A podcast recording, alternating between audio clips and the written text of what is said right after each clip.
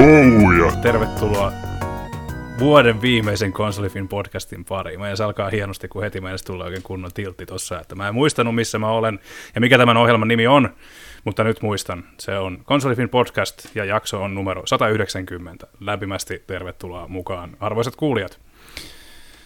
Tänään meillä studiossa kukin omilla työpisteillään on Joonatan Itkonen Howdy. sekä minä, Niko Lähteenmäki. Pitkästä aikaa, Joonatan, syksy on ollut kiireistä, kiireistä aikaa sullakin, mutta kerro ihan pikaset peruskuulumiset. Mitä oot, mi- miten menee, mitä kuuluu? Mitä tässä? Hyvin kiirettä on ollut. Tässä on ollut projekteja, jos yhtä sun toista. Mutta ajattelin nyt näin, kun vuosi on saapumassa loppuun ja me silloin hienosti lopetettiin tuo niin, niin, podcasti kesällä, niin kyllähän se oli pakko tulla lopettamaan nyt näin talvellakin. Kyllä, kyllä se, siellä se nimenomaan onnistuu, onnistuu myös kahdestaan. Se on todistettu jo kertaalleen, niin se onnistuu, onnistuu kyllä jatkossakin. Tosiaan, tosiaan tota, tänään aiheena meillä on vuoden parhaat pelit ja elokuvat sekä tietenkin myös TV-sarjat ja sivutaan myös noita huonoimpia jonkun verran, mutta tota, ollaan saatu hyvin värikäs kavalkaadi kaikkea, mitä ilmeisimmin näistä listauksista päätellen, niin ää, en minä jorise sen kummempia. Tota, hyvä fiilis, joulu, joulu, joulu on täällä, muutaman päivän vapaat on täällä, Lahden erikois A on kädessä, joten mikä sen parempaa. Tota, laitetaanpa tosiaan, tosiaan tota, vuotta vähän pakettiin tässä tämän jakson aikana, ja tosiaan niin, ennen kuin mennään niihin vuoden, vuoden helmiin, niin tota, mun mielestä olisi ihan kiva, että nostetaan tässä esille, esille tota, muutama kunnon kalkkuna vuoden varrelta, niin, kuin, niin sarjoista, leffoista kuin peleistäkin. Ja tota, mikä on ollut vuoden pahin pettymys, mikä vaan sitten ihan äärettömän huono. Ja tota, ää, lähdetään sarjoista liikkeelle. Mulla on, mun täytyy sanoa, että mun sarja- ja leffakatsaus on aika lyhyt, koska tota, itse en ole katsonut sarjoja, varsinkaan huonoja semmoisia kauheasti tänä vuonna. Johtuen just siitä, että kavalkaadi on suhteellisen pieni ja on yrittänyt katsoa sitten semmoisia sarjoja, jotka oikeasti kiinnostaa. Niin, niin tota, ei tule nyt huonoa sarjaa mieleen. Mitäs Joonatan? Jo, Joonatanilla ilmeisesti jotain kuitenkin. No joo, kyllä mä tässä mietin pitkään, kun itsekin on katsonut tosi paljon ohjelmia ja kaikkia tämän vuoden aikana ja mietin, että yleensä ne huonot unohtuu aika nopeasti. Mm. Että mun piti oikein niin pitkään miettiä, että hetkinen esimerkiksi American Godsin viimeinen kausi olikin tänä vuonna, se oli tammikuussa, mutta ajalla ei ole tosiaankaan merkitystä nyt näin erikoisaikoina, niin, uh, mutta se oli heikko. Ja sitten varmaan ehkä se niin isoin pettymys tänä vuonna on ollut toi Cowboy Bebop, Mm. miltä mä odotin kuin kuuta nousevaa. Mm. Ihan hehkotinkin sitä niin foorumeillakin, että niin tämä näyttää hyvältä, tässä on hyvät näyttelijät, tässä on hyvät tekijät, että tämä on, tää on varmasti tulee kova. Ja sitten se tuli, katoin, arvostelin sen ja olin vaan kauttaaltaan ihan lopeensa pettynyt. Siinä Mm. ei ollut oikeastaan mitään hyvää.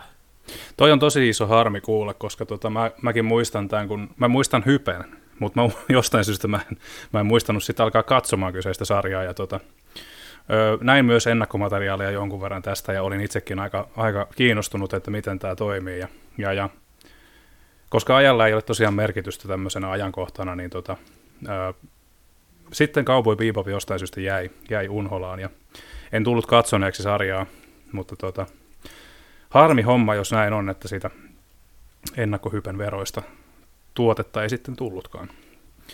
Joo, ja siihen taisi käydä niin, että valtaosa ihmisistä ei edes katsonutkaan sarjaa, Niin. koska Netflix hän ilmoitti, että sarja lopetettiin, niin, niin heti alkuunsa, oliko se nyt viikko julkaisun jälkeen ilmoitettiin, että ei me tehdä enää lisää, että tämä oli epäonnistunut kokeilu. Hmm. Sääli sikäli, sääli sikäli että tota, jotkuhan sarjat lähtee kumminkin vauhtiin vähän, vähän sitten ajan myötä, mutta tota, Netflix, Joo, mä luulen, että tuollakin olisi voinut olla tulevaisuus ehkä niin kuin tokalla kaudella, mutta Hmm. nyt, nyt vaan siinä ei löydetty sitä omaa rytmiään. Hmm.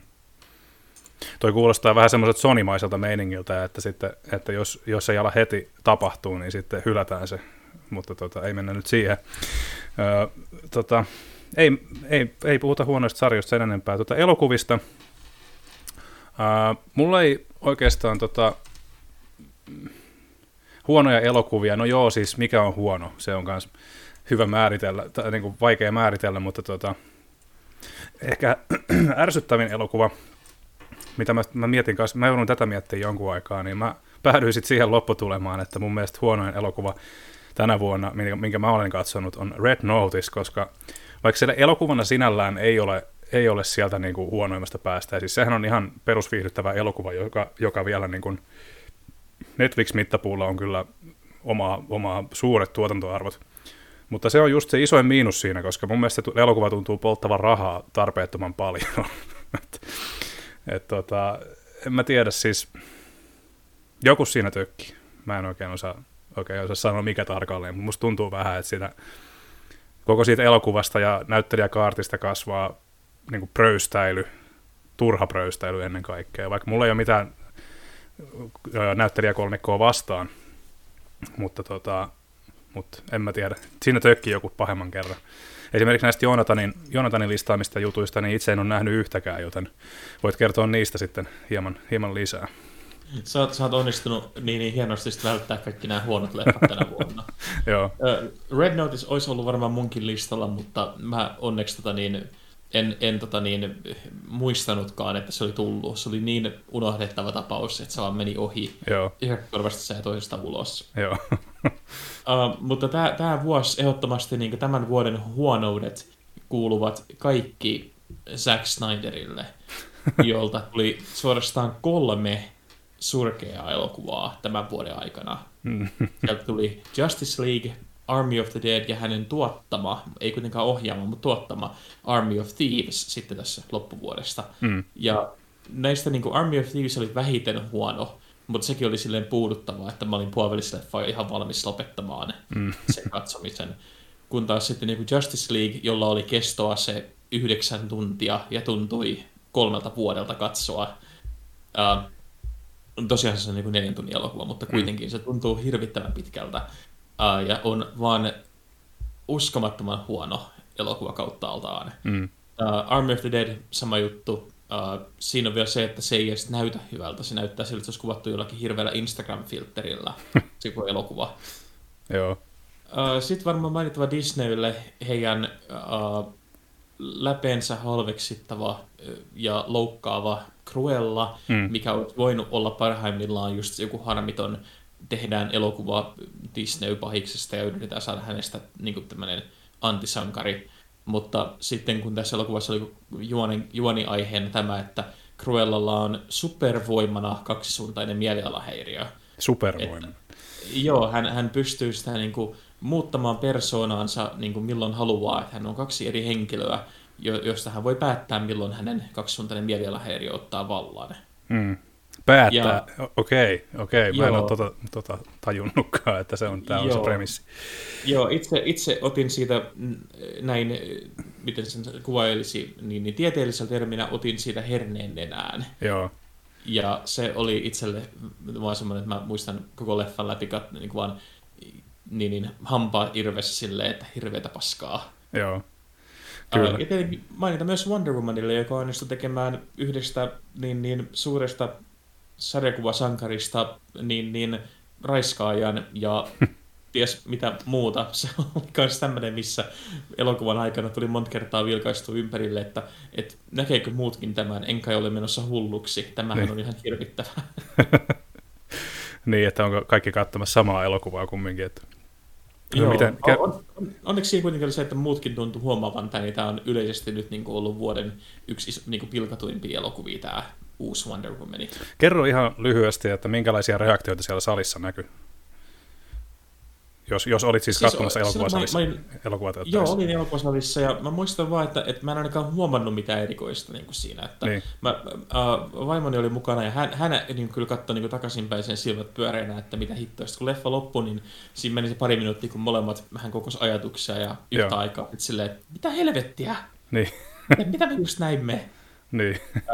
Ja, ja se on just näitä, näitä elokuvia, mitkä niinku, ilman niinku tiettyjä tämmöisiä övereitä mokia, niin olisi vaan just harmittomia, huonoja elokuvia. Ne mm. katsoisi, ne unohtaisi. Mutta kun tässäkin on, se ei ole enää mikään spoilerkerta. Elokuva niin juoni pyörii ympärillä, että siellä on pahis, joka jotenkin pystyy alkaa antaa tai toteuttaa toiveita. Mm. Ja tietenkin nämä toiveet on, on just tämä perinteinen, että sä toivot yhtä asiaa, sä saat sen, mutta sitten sillä on haittavaikutuksia jonnekin muualle. Mm. Uh, Wonder Woman toivoo tietenkin, että voi minun koko elämäni pyörii tämän yhden ihastumiseni ympärillä, johon ihastuin 80 vuotta sitten, mm. tiedätkö, ja uh, hän kuoli, mutta minä silti kaipaan häntä koko ajan. Ja sitten tietenkin tämä, tämä toive toteutuu hänen miehensä, miehensä takaisin, mutta se kerrotaan heti siinä alkuun, että, että se ei ole hänen muuta kuin, niin kuin tämä ulko, vaan, vaan tämä Wonder Woman näkee tämän miehensä. Mm. Mm. Että tämä mies on ottanut toisen miehen kehon valtavansa. ja kaikki muut näkee sen toisen miehen. Joten Wonder Woman tietenkin ilman miettimättä, että hei, tässähän on hirveän määrä moraalisia niin kuin, kysymyksiä. Tässä on, hän automaattisesti hyppää sänkyyn tämän hmm. niin, niin, näkemänsä miehen kanssa ja tekee kaikki mahdollista, mitä voidaan siinä. Ja sitten tosiaan, kun lopulta joudutaan sanomaan hyvästi ja kaikki tämmöistä, ja to- todetaan, että nämä on huonoja asioita, niin käyttää muita ihmisiä, niin tämä, tämä mies, joka keho oli vallattu, näytetään sitten heräävän ilman, että hän ei muista mitään, mitä on tapahtunut. Mutta sitä kohdellaan semmoisena hirveän hupaisena, hassuna asiana.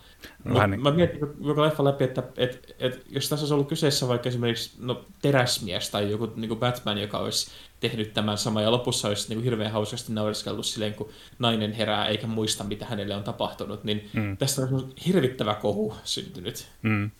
Kyllä, kyllä. Joo, joo että niin kuin, ö, syytöksiä olisi lennellyt suuntaan jos toisenkin, varmaan jos kyseessä olisi ollut nämä, jompikumpi näistä, näistä tota, hahmoista. Jep, tota, mutta se oli vaan, se oli vaan mm. huonoja päätöksiä tulvillaan sitä, se elokuva. Se olisi, jos puhuu ihan oman podcastinsa verran, että mm. miten, miten tyhmiä päätöksiä siihen oli ympätty. Mm, mutta ensimmäinen elokuva kumminkin on ihan, ihan ok vielä verrattuna tähän 84. Että, No verrattuna siihen se on, se on ihan ok. Mä en siitäkään pahemmin pidä, mutta se sentään on, niin kuin, että se on katsottava. Mä en Joo. välttämättä katso sitä uudelleen ikinä, mutta se on sentään, niin kuin, että siinä, ei tule semmoista fiilistä, että sä oot menossa sekaisin, kun sä katsot sitä. Mm. niin, että tajunnan, tajunta hämärtyy siinä katsoessa. Se on aika hyvä suoritus elokuvalta kyllä.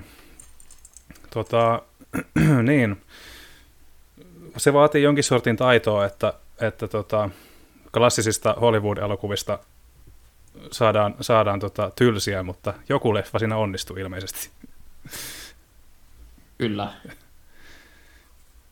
Tota, God, niin, et, niin, toi, niin, eli toi, uh, joo, Godzilla ja Kong. Joo. siis, uh, tai mikä sen nimi onkaan, Godzilla vs. Kong, mutta uh, sama juttu. Miten, miten saadaan kahdesta isosta hirviöstä tylsiä, niin no näin. An, a, ei anneta niille minkäänlaista järkevää tekemistä ja oletetaan, että tietokonetehosteet niin saa ihmiset katsomaan sitä sen kaksi ja puoli tuntia. Mm. Muisti, jos en ihan väärin muista, niin tuo Godzilla 2, 2 King, of, King of the Monsterskin taisi olla aika, aika niin kuin keskinkertainen, jos näin voi sanoa, jos en ihan väärin muista. Sehän saattoi olla jopa viime vuonna, puhuttiin näistä huonoista elokuvista, niin sehän saattoi olla mulla silloin mm. listalla. Joo. Joo, mutta sen sijaan se eka Godzilla-leffa, tai eka tämä näistä uusista kolmesta, mm. mikä tuli silloin 2015-2016, niin mä pidin siitä ihan suunnattomasti. Se oli erinomainen. Se oli jännä, tota, ensimmäinen Godzilla oli mun mielestä aika jännä, jännä jotenkin tulkinta, tulkinta tuosta tutusta, tutusta vanhasta, tota, onko se nyt sitten liskoeläin, dinosauruseläin, mikä ikinä onkaan, niin tota, mun mielestä se, jotkuhan, no joo, tietysti on vaikea tehdä kahden tunnin elokuvaa sillä tavalla, että siellä on iso, iso, iso, iso niin kuin mölli, joka äh, riehuu siellä ja näin, mutta tota, mun mielestä se oli vähän niin kuin, mun mielestä virkistävä, virkistävästi kokeili jotain uutta, uutta ja tota, näissä sitten niin, näissä sitten perso- jonkinasteinen persona sitten puuttuu näistä uudemmista elokuvista valitettavasti. Mutta joo, tota, ehkä Kotsilla ja, Kotsilla ja King Kongi saa mesota rauhassa, jos mennään, mennään sitten pelien pariin. Eli tota, no joo, tästä onkin sitten vähän enemmän sanottavaa. Ähm, mehän pelasimme tätä molemmat, ja jopa vielä konsolifinia varten. Ja tota, tätähän siis vuoden, mä itse, itse ajattelin, että laittaa tähän tota, sekä pahimman pettymyksen, että sitten vaan niin kuin absoluuttisen, absoluuttisesti paskimman vuoden pelin. Ja tota, no lähdetään pettymyksestä liikkeelle. Eli tota, sehän on tietenkin Oddworld Soulstorm, sitä ei tarvinnut kauhean kauan miettiä. Meidän vanha, vihreä, piereskelevä ystävämme eli Abe palasi kompuroiden parasvaloihin vuosien vuosien kehitystyön jälkeen. Sillä tota, ensimmäistä kertaa Oddworldista, anteeksi Soulstormista oli pelikuvaa näytillä jo 2015, joskin hyvin rajatulle yleisölle, mutta, tota, mutta, mutta siis tätä on rakennettu pitkään ja hartaasti ja kehitystyö on jatkunut vähintäänkin sieltä ää, New and Tasteista lähtien. Todennäköisesti siis niin kuin, se 6-8 vuotta about. Ja tota, mitähän Soulstormista olisi sanottavaa, mitä en ole vielä itse sanonut. Tämä on tota, Tämähän tulee siis ilmi myöskin tästä konsolifinin vuoden, vuoden tota, pahimmat pettymykset artikkelista. Mutta tota, sanotaan nyt näin, että öö, tätä ei pelasta mikään määrä bukikorjauksia, ei mikään määrä ehostuksia, ei mikään määrä ei mikään muu käytännössä kuin uusi peli, tai sitten DLC, joka pistää romukoppaan monet asioista, mitä pääpeli tekee. Mä en ymmärrä, miten tämmöisen kokemusmäärän omaava firma kuin Oddworld Inhabitants sai siitä tasohyppelystä ensinnäkin niin liukasta, niin epävarmaa, epätarkkaa. helpotuksena oli tuplahyppy, joka piti sujuvoittaa, sitä, mutta se enemmänkin näyttää siltä, että sä teet sen tuplahypyn kanssa koko ajan korjausliikkeitä, koska se ei hyppii niin kuin hallitsemattomasti, koska se ei saa reunoista kiinni. Ja tota, toinen, mitä mä inhosin tässä kyseisessä pelissä, oli se, että ne oli tuonut tämmöisen niin kuin crafting-mekaniikan mukaan siihen, mikä on siis ihan fine, on ihan kiva, että kokeillaan uusia ideoita, mutta koska se eteneminen siinä on hidasta muutenkin, tämä craftaus hidastaa sitä peliä entisestään. Mä en kaivannut Oddworldista yhtään hitaampaa kuin mitä se oli. Ja tota, se on semmoista teennäistä taktisen elementtien luomista, joka ei vaan, ei vaan toimi. Ja tota, mitä se tekee hyvin, katsiinit on upeita, äänimaailma on upea, se mittakaavan hahmotus ja semmoinen, miten, miten pieneksi sitä tuntee itsensä tuossa maailmassa, sen se tekee suorastaan mestarillisesti. Ja sä tunnet olevas oikeasti tosi yksin, vaikka sä koko ajan näet niitä sun kavereita siellä, kun sä pelastat niitä. Mutta ei, ei, mä en vaan pääsen, no kyllä totta kai mä nyt pääsen yli siitä, miten, miten pettynyt olin silloin, mutta siis se harmittaa niin, kuin niin vietävästi just tämän niin kuin tuotteen kohdalla, että ei toista. Onko sulla, onko sulla tähän avautumiseen lisättävä? mä, mä olen kyllä niin samoin linjoilla, että se ei, ei vaan toiminut oikein millään tavalla se peli. Mm. Uh, et, tota, kuten sanottu, niin mäkin, mäkin pelasin sen ja arvostin sen konsolifinille ja olin yhtä lailla pettynyt, että se ei vaan toiminut. Mm. Uh, siinä oli ihan tavattoman isoja mokia siinä suunnittelussa. Ja, mutta mulla itsellä se ei ehkä välttämättä päätynyt sinne, tota niin, äh, sinne tota niin, niin kuin pettymysten niin, niin suurimpaan niin, niin alueeseen, koska tota niin toi, äh, äh, mä en odottanut siltä hirveästi. Okay. Mä, mä, it, mä itse niin yleensä oletan, että jos peli on ollut noin pitkään tuotannossa, tai ylipäänsä monet noista moderneista peleistä, niin mä oletan, että ne on valtaisella pettymyksiä. Musta on tullut niin kyyninen näiden suhteen. Tai sit sä oot vaan realisti, mutta tota, mutta mä oon vähän semmonen, niin kuin, mulla on noita,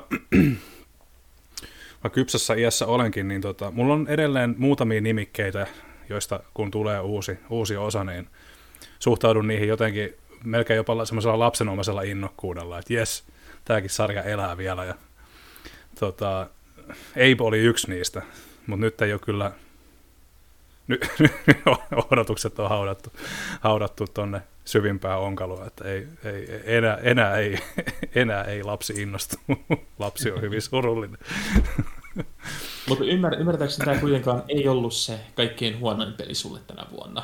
Ei ollut, ei. Tota, pitää vielä pistää mittakaavaan se, että tota, Abe on kumminkin kulkenut, kulkenut elämässä vierellä vuodesta 1998 lähtien, niin, ja koska sain ton Apes Odyssey-pelin puoli vuotta suunnilleen siitä, kun olin saanut ton, ton tota, ensimmäisen PlayStationin aikoinaan jouluna, mutta mennään sinne, sinne niin kuin myöhemmässä vaiheessa kästiä noihin joulumuistoihin, mutta, tota, mutta tota, ö, ei, ei ollut huonoin peli. tota, ö, mitään toivotonta soopaa ei ole tullut pelattua tänään, niin kuin, tai tänään, ei, ei vielä tänään, mutta siis sanotaan, että tänä vuonna. Ö, mm, mietin tätäkin jonkun aikaa, ja sitten se tuli niin kuin yhtenä heurekana, koska se, se oli jopa vä, päässyt jo vähän unohtumaan, unohtumaan tota, kyseinen peli, mutta tota, mietin, että mä olin kahden vaiheella, että heittäisinkö tähän vuoden paskimmaksi peliksi, peliksi tota, ActRaiserin vai tämän, mutta sitten mä mietin, että kyllä tämä nyt aika paljon huonompi vielä on. Kyseessähän on Yuji Nakan aluksi todennäköisesti jäävä Balan Wonderworld. tota, öö, mitähän, mitähän mä tästä sanoisin? Tota, siis, jos haluaa nähdä mahdollisimman hyvän kollektiivisen, kollektiivisen tota, öö, summauksen tästä pelistä, niin kannattaa katsoa semmoisen kaverin kuin Austin Eruptionin öö, video nimeltä I, I 100% Balan Wonderworld so you don't have to joka kestää noin 40 minuuttia, joka on melkein niin kuin oma dokkarinsa, mutta se käy hyvin systemaattisesti läpi. Ensinnäkin sitä historiaa sen kehityksen taustalla, mikä siinä pelissä on pielessä, eli kaikki. Ja tota, sitten se käy vielä sitä niin kuin lorea läpi, joka on niin kuin hyvin, hyvin piilossa. Eli tota, lyhyestä virsi kaunis Palan Wonderworldin kanssa oli tarkoitus julkaista siis animaatiota ja myöskin niin kuin sarjakuvaa. Kun se peli julkaistiin, niin se olettaa, että pelaaja olisi nähnyt tämän kyse- nämä kyseiset tuotteet. No niitähän ei edes ollut tyylin olemassa eikä niin kuin saatavilla. Miten niitä olisi voinut olla, koska, koska kun toi Square Enix julkaisi tämän pelin.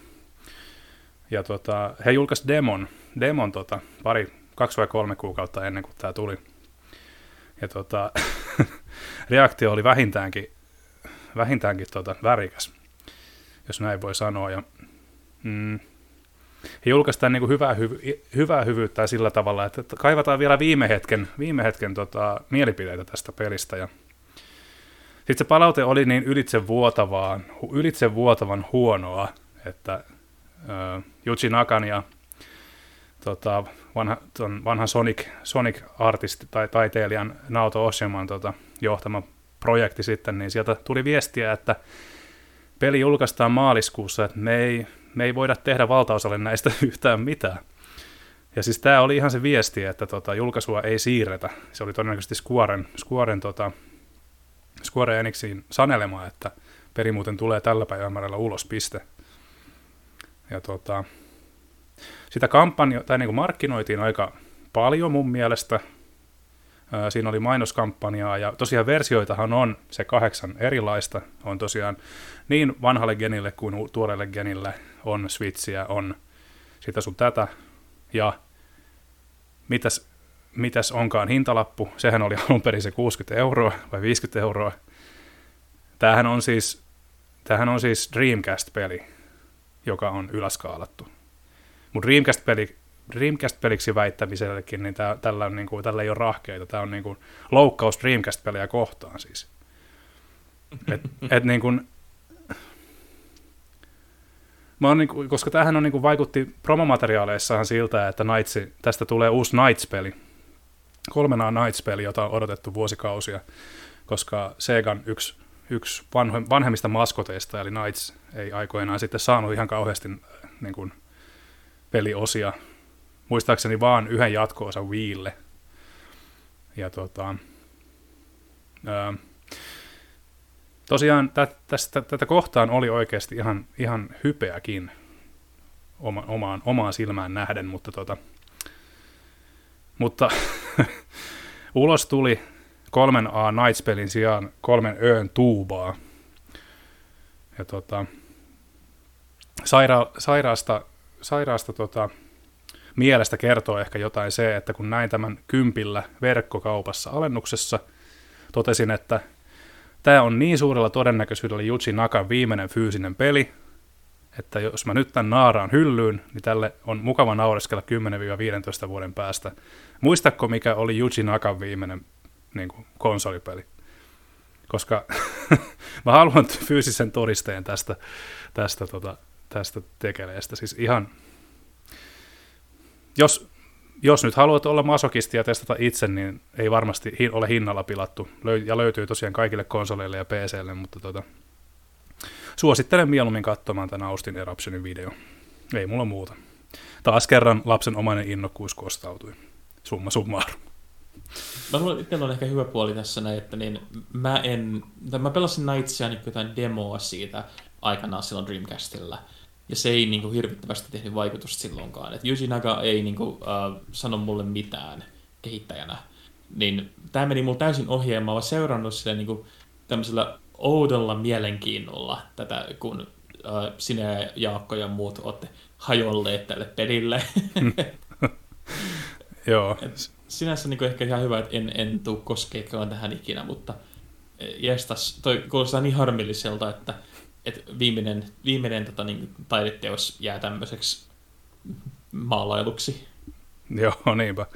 Ja tota, Jutsi Nakahan on siis tota, No ihan, ihan silleen uudemmillekin kuulijoille, tai niin kuin nuoremmille kuulijoille tiedoksi, niin Jutsi Nakahan on siis, hänellähän on mittava historia pelien parissa, että hän on työskennellyt muun muassa semmoisten pelien, pelisarjojen kanssa kuin Sonic, Sonic the Hedgehog, Fantasy Star Knights ja tota, Burning Rangers, joka oli Saturn peli myöskin, ja tota, hänen nämä niin sanotut ö, parhaat vuodet alkaa olemaan on ollut niin kuin pitkän aikaa jo vähän niin kuin taakse jäänyttä elämää, mutta mä sanoisin, että mikähän, no Sonic on ehkä semmoinen sarja, joka nyt kaikki tietää, mutta tota,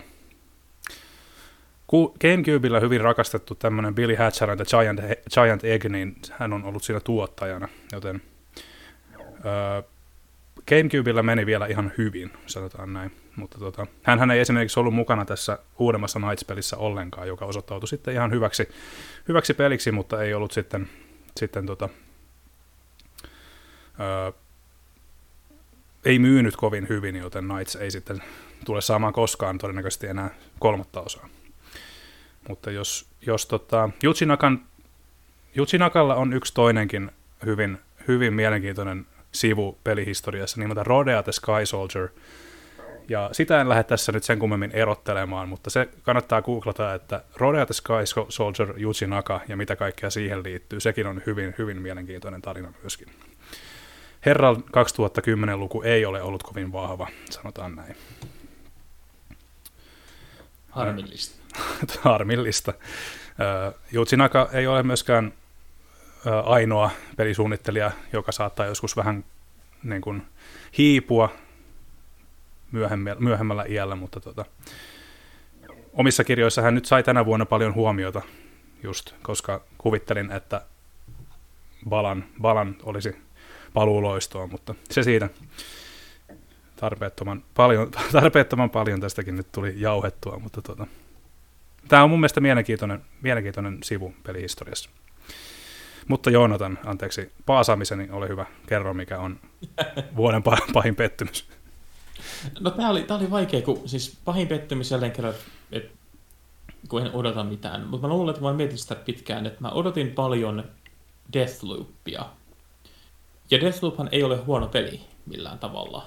Mm. Mutta kun Arcane Studiosin muut tuotannot, esimerkiksi nämä Dishonored-pelit, on mun lempipelejä kautta aikojen. Dishonored 1 ja 2 on niin lähes täydellisiä pelejä mun kirjoissa. Mm. Niin tässä tietenkin heti vaikutti se, että äh, kun tätä pääsi pelaamaan, kuten arvostelukappaleen viimein sai, tämä oli PCllä ihan totaalisen rikki mm. vielä niin kuin pitkälle marraskuuhun asti. No mä muistan, että tämä ei ollut kauhean, kauhean vakaassa kunnossa kyllä. Joo, ja tämä ei ollut mitenkään niin kuin, niin kuin yhtenäisestikään rikki. Tässä on niin kuin se, että joillakin ihmisiltä saattoi toimia ihan, ihan priimana, mm. ja joillakin ihmisiltä taas ei toiminut ollenkaan. Ja mullakaan ei, niin kuin, mun PC on aika niin kuin, kovasta päästä, että tällä, tällä, tällä niin kuin pitäisi pyöriä kaikki ihan ongelmitta. Mm. Uh, ja mä en saanut, mulla niin saattoi niin pelisessiot vaan loppua siihen, että uh, toi ruudun päivitystökki niin radikaalisti, tai tuli semmoista jatkuvaa mikrostutterointia, että mm. se teki sitten mahdotonta. Mm. Ja Arkane Studios ei pitkään reagoinut siihen, että meni niinku viikkoja, kunnes se pääsi niinku liikkeelle, että okei, no katsotaan, jos voidaan tehdä asialle jotain. Mm. Uh, sitten kun mä pääsin pelasta, niin mä olin jo vähän siinä kohtaa kyllästynyt, että kun mä en, oli tämä ensimmäinen into mennyt ohitte. Uh, ja mä luulen, että se, se sitten väritti sitä kokemusta aika paljon. Että se ei ollut missään vaiheessa huono peli, mulla oli monta kertaa ihan hauskaakin sen parissa. Mm. Uh, mutta toi tarina ja hahmot ja nämä tuntuu vaan kaikki tosi vasemmalla kädellä tehtyiltä verrattuna siihen, mitä Arkane on ennen saanut aikaan. Mm. Joo, ja siis onhan niin kuin Arkane, Arkaneillähän on mieletön historia. Dishonored, Prey, ihan loistavia pelejä. Öö, tota, en, ennen niitä oli vielä muistaakseni, oliko Arx Fatalis Arkanein tekemä myöskin, jos on ihan Taisi väärin. olla muuten, joo, kyllä.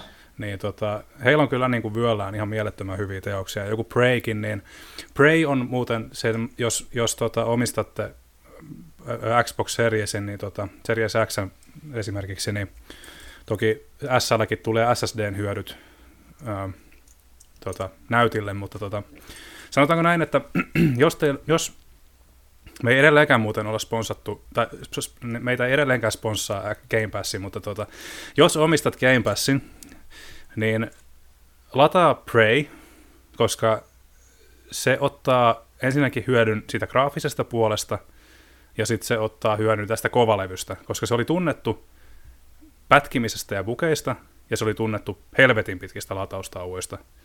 Nyt kumpaakaan ei ole. Kaikki särmät on hiottu. Lataa Prey. Mm, Tämmönen, Prey mutta... on ihan mielettömän hyvä skifile-peli. Niin, kyllä. ja, uh, niin, jatka, niin. mutta jatka, jatka vaan. Okei, okay, siis Tämmönen... mä mietin vaan, että mietin Game Passia, niin me, me syystä kehutaan sitä, kun meillä on niin. kaikki kuitenkin vähän eri tyyppi. Mä oon enemmän PC-pelaaja kuin konsolipelaaja, ja tota, niin, meillä on kaikki tykkää eri konsoleista, mutta mä luulen, että kaikki me voidaan niin yhtyä siihen, että, että, että vaikka meitä ei sponsatakaan, että Games Pass on vaan yksinkertaisesti niin rahansa arvoinen uh, laitos, että sitä kannattaa kehua. Mm. Kyllä, ja tota, olen tämän, tämän tota, johdosta myöskin niin kuin aika pitkälti uudella sukupolvella luopun fyysisestä mediasta. Aina välillä tietysti tulee vastaan näitä 10-20 ostoksia, joita, jotka ei niin kuin digikaupassa olisi ikinä niin paljon, ja jotka on sitten saattanut jopa, saattanut esimerkiksi häipyä jo Game Passista. Tai sitten on, niin kuin, ei ole ollut plussapelinä missään vaiheessa, mutta tota, mutta joo, siis faktahan on se, että Game Pass ei tule olemaan aina noin raha, raha, rahalle niin kuin, hintalaatusuhteeltaan noin hyvä. Pakkohan sen on muuttuu jossain vaiheessa, että joko vuosimaksu nousee tai, tai Microsoft hoksaa viimeinkin, että me ei voida enää antaa sitä niin kuin polkua Live Goldin kautta, koska ihmiset käyttää sitä hyväkseen ja saa aina halvemmalla Game Pass Ultimaten sitä kautta käytännössä. Koska Game, äh, Live Gold on aina tarjouksessa, jos osaa katsoa paikat, niin sitä saa tosi halvalla. Ja kun sen kääntää Game Pass Ultimateksi, niin se on, on hyvin edullista toimintaa verrattuna siihen, että ostasit suoraan Game Pass Ultimaten. Mutta tota, etsikää keinot ja hankikaa Game Pass. Mutta ei nyt ei mainosteta se enempää Game Passia. Tota, ei, jatketaan neg- negailua. Joo, kyllä. Tota, lähti ehkä vähän käsistä tämä taas, mutta öö, mikä se oli oikeasti vuoden kamalin kokemus sulle? No tätä mä mietin kanssa jonkun verran, kunnes mä muistin, että hetkinen tälle vuodelle mahtui heti alkuvuoteen yksi kokemus, mikä oli niin jo, että niin heikkoja pelejä on tullut monta, mutta tämä yksi seisoo omillaan, ja mä itse luen tästä nyt nopeasti ton mun niin, niin alkute, alkusaatteen tämän pelin arvostelulle, mm. minkä mä tein maaliskuussa. Mm. Eli Inception-elokuvassa hahmot käyttivät henkilökohtaisia toteemeja, muistaakseen mikä on vielä totta. Jos mm. sinne käyttäytyi kuten he sen tunsivat, maailmassa oli jotain järkeä. Harvest Moon One World on minun toteemini. Se muistutti minua siitä, miten vihataan. Koska Harvest Moon One World on kamalin peli, mitä mä olen tänä vuonna ja varmaankin tällä vuosikymmenellä pelannut. Ja tää oli tämmönen, kun mä muistan, että mä sain sen käsiin ja mä olin, hetkinen, Harvest Moon, mä tykkään Harvest Moon peleistä. Nämähän on nämä, mitkä innotti niin, niin Stardew Valleytä ja on ollut ihan niin kuin he, niin kuin, tämän koko genren luojia, tämähän on kiva päästä uudelleen tällaista kokeilemaan. Ja pääsin pelaa sitä ja voi luoja, se, se, se tuntuu niin kuin joltakin alfa-tason tuotteelta, missä vielä mietitään, että minkälainen peli me rakennetaan tähän päälle. Ja se, on, se, se, se sai niin kuin mut miettimään monta kertaa sitä pelatessani, että miksi mä teen tätä itselleni, miksi mä käytän aikaani mun lyhyttä elämääni tähän. Ja se on semmoinen, mikä jopa muist, sen muistaminen saa mut niin vihaiseksi. Se on hyvä kysymys. Hy- hyvä, erittäin hyvä kysymys kysyä itseltään tuossa kohtaa. Tota, tosiaan um, Harvest Moon, Harvest Moon, voin vahvistaa tämän, että Harvest Moon ei tosiaan ole ehkä ihan entisensä, jos näin voi sanoa.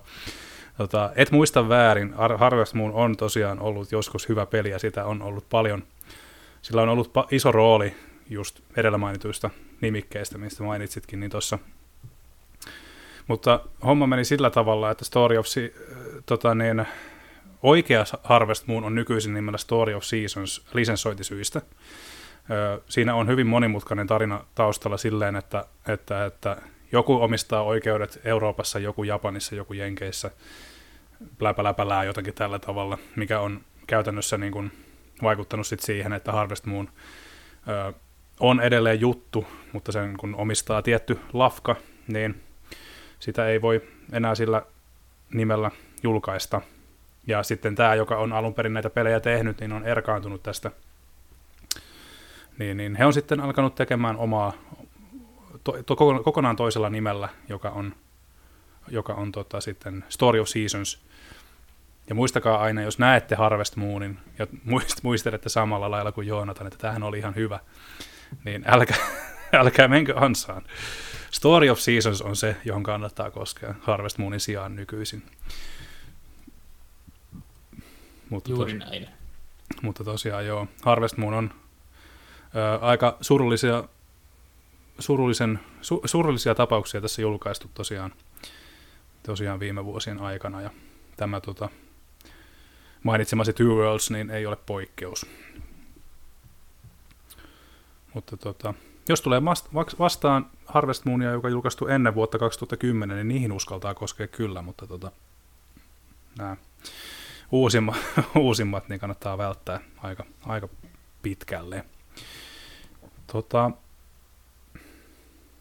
kyllä mun on pakko, jos sulla, jo, tuleeko sulla mitään muuta vielä mieleen tämmöisiä, joka harmit, harmittaa vietävästi, että, että aloit, aloit, aloit pelaamaan niin sanotusti? Ei, ei oikein, kun nykyään kun näitä tulee arvosteluja tehty niin paljon ja tulee kirjoitettu näistä, niin yleensä mä joudun aika tarkkaan valitsemaan, että mm. mihin mä käytän aikani. Et, niin kuin niiden parin, parin huonon ohella, niin uh, et, jotain niin kuin kehnoja niin kuin näkyy. Joku Mario Golf oli, oli heikko peli, mm. uh, ihan puhtaasti senkin takia, että se ei ollut vaan hauska pelata. Mm. Ja jotain satunnaisia autopelejä on saattanut kokeilla, mitkä ei ollut hyviä. Mutta ei mitään semmoista, mikä oikeasti niin kuin jäisi mieleen silleen, että tämä on ihan roskaa, miksi mä käytin aikaani tähän. Joo, kyllä.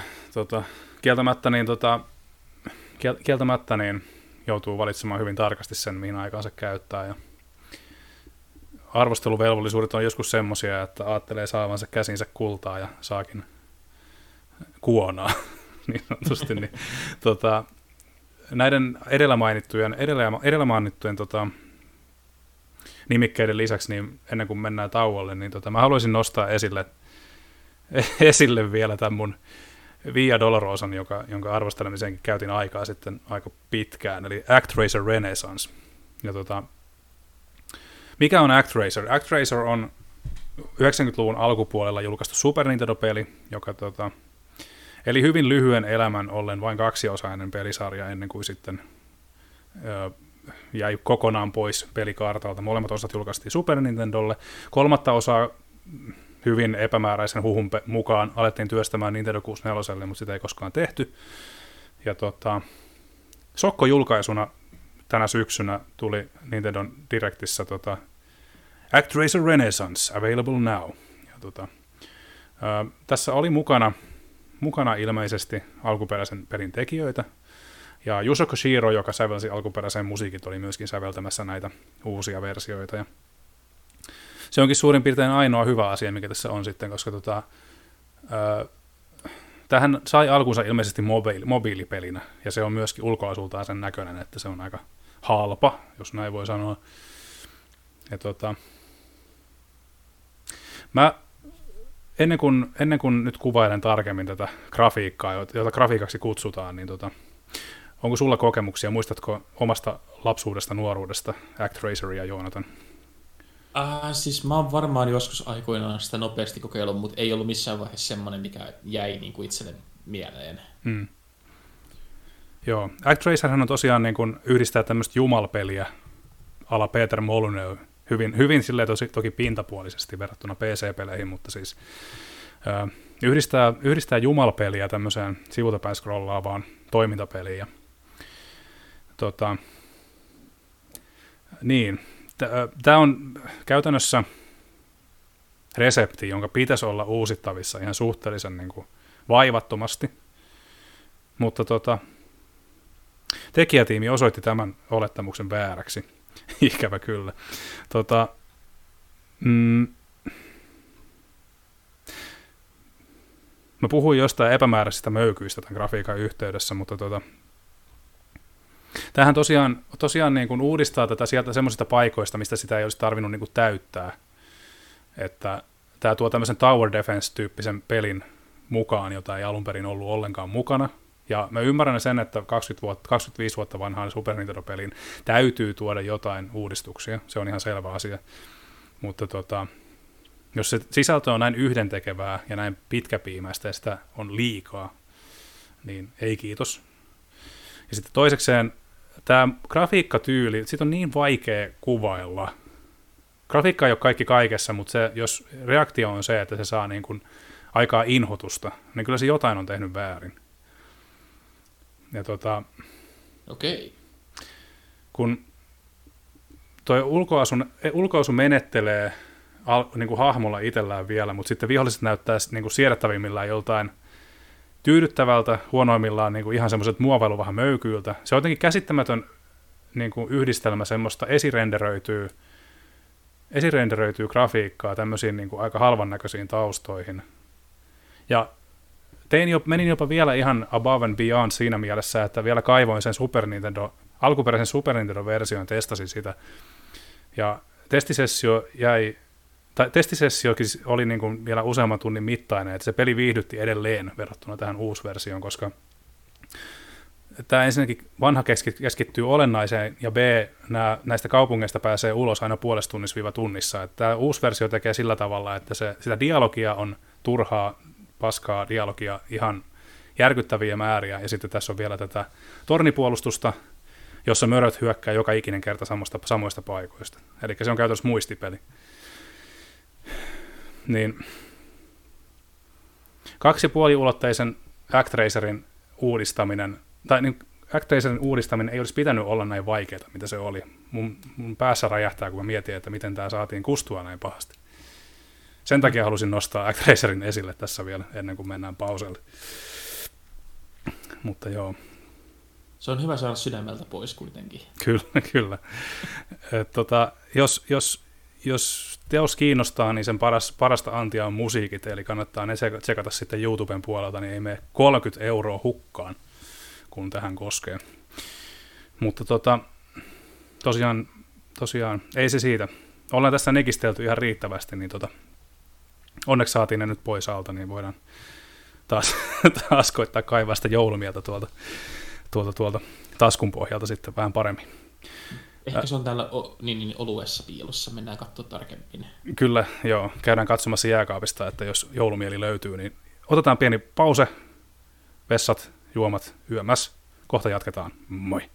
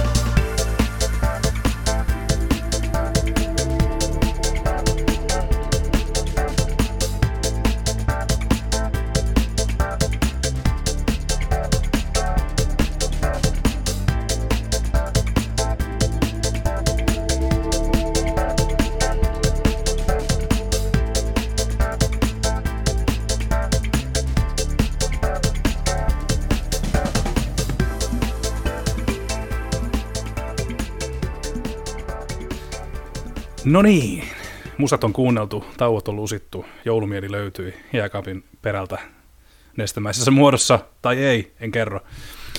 Jatketaan ja mennään itse pääruokaan. Nyt on, nyt on nekistelty riittävästi. Tota, Tämä on oikeasti aika nautinnollista, tosi pitkän ja aika haastavan ja raskaan vuoden jälkeen päästä vetämään tämä niin kuin parhaat pakettiin, niin tämä on, tämä on aina yhtä mukavaa.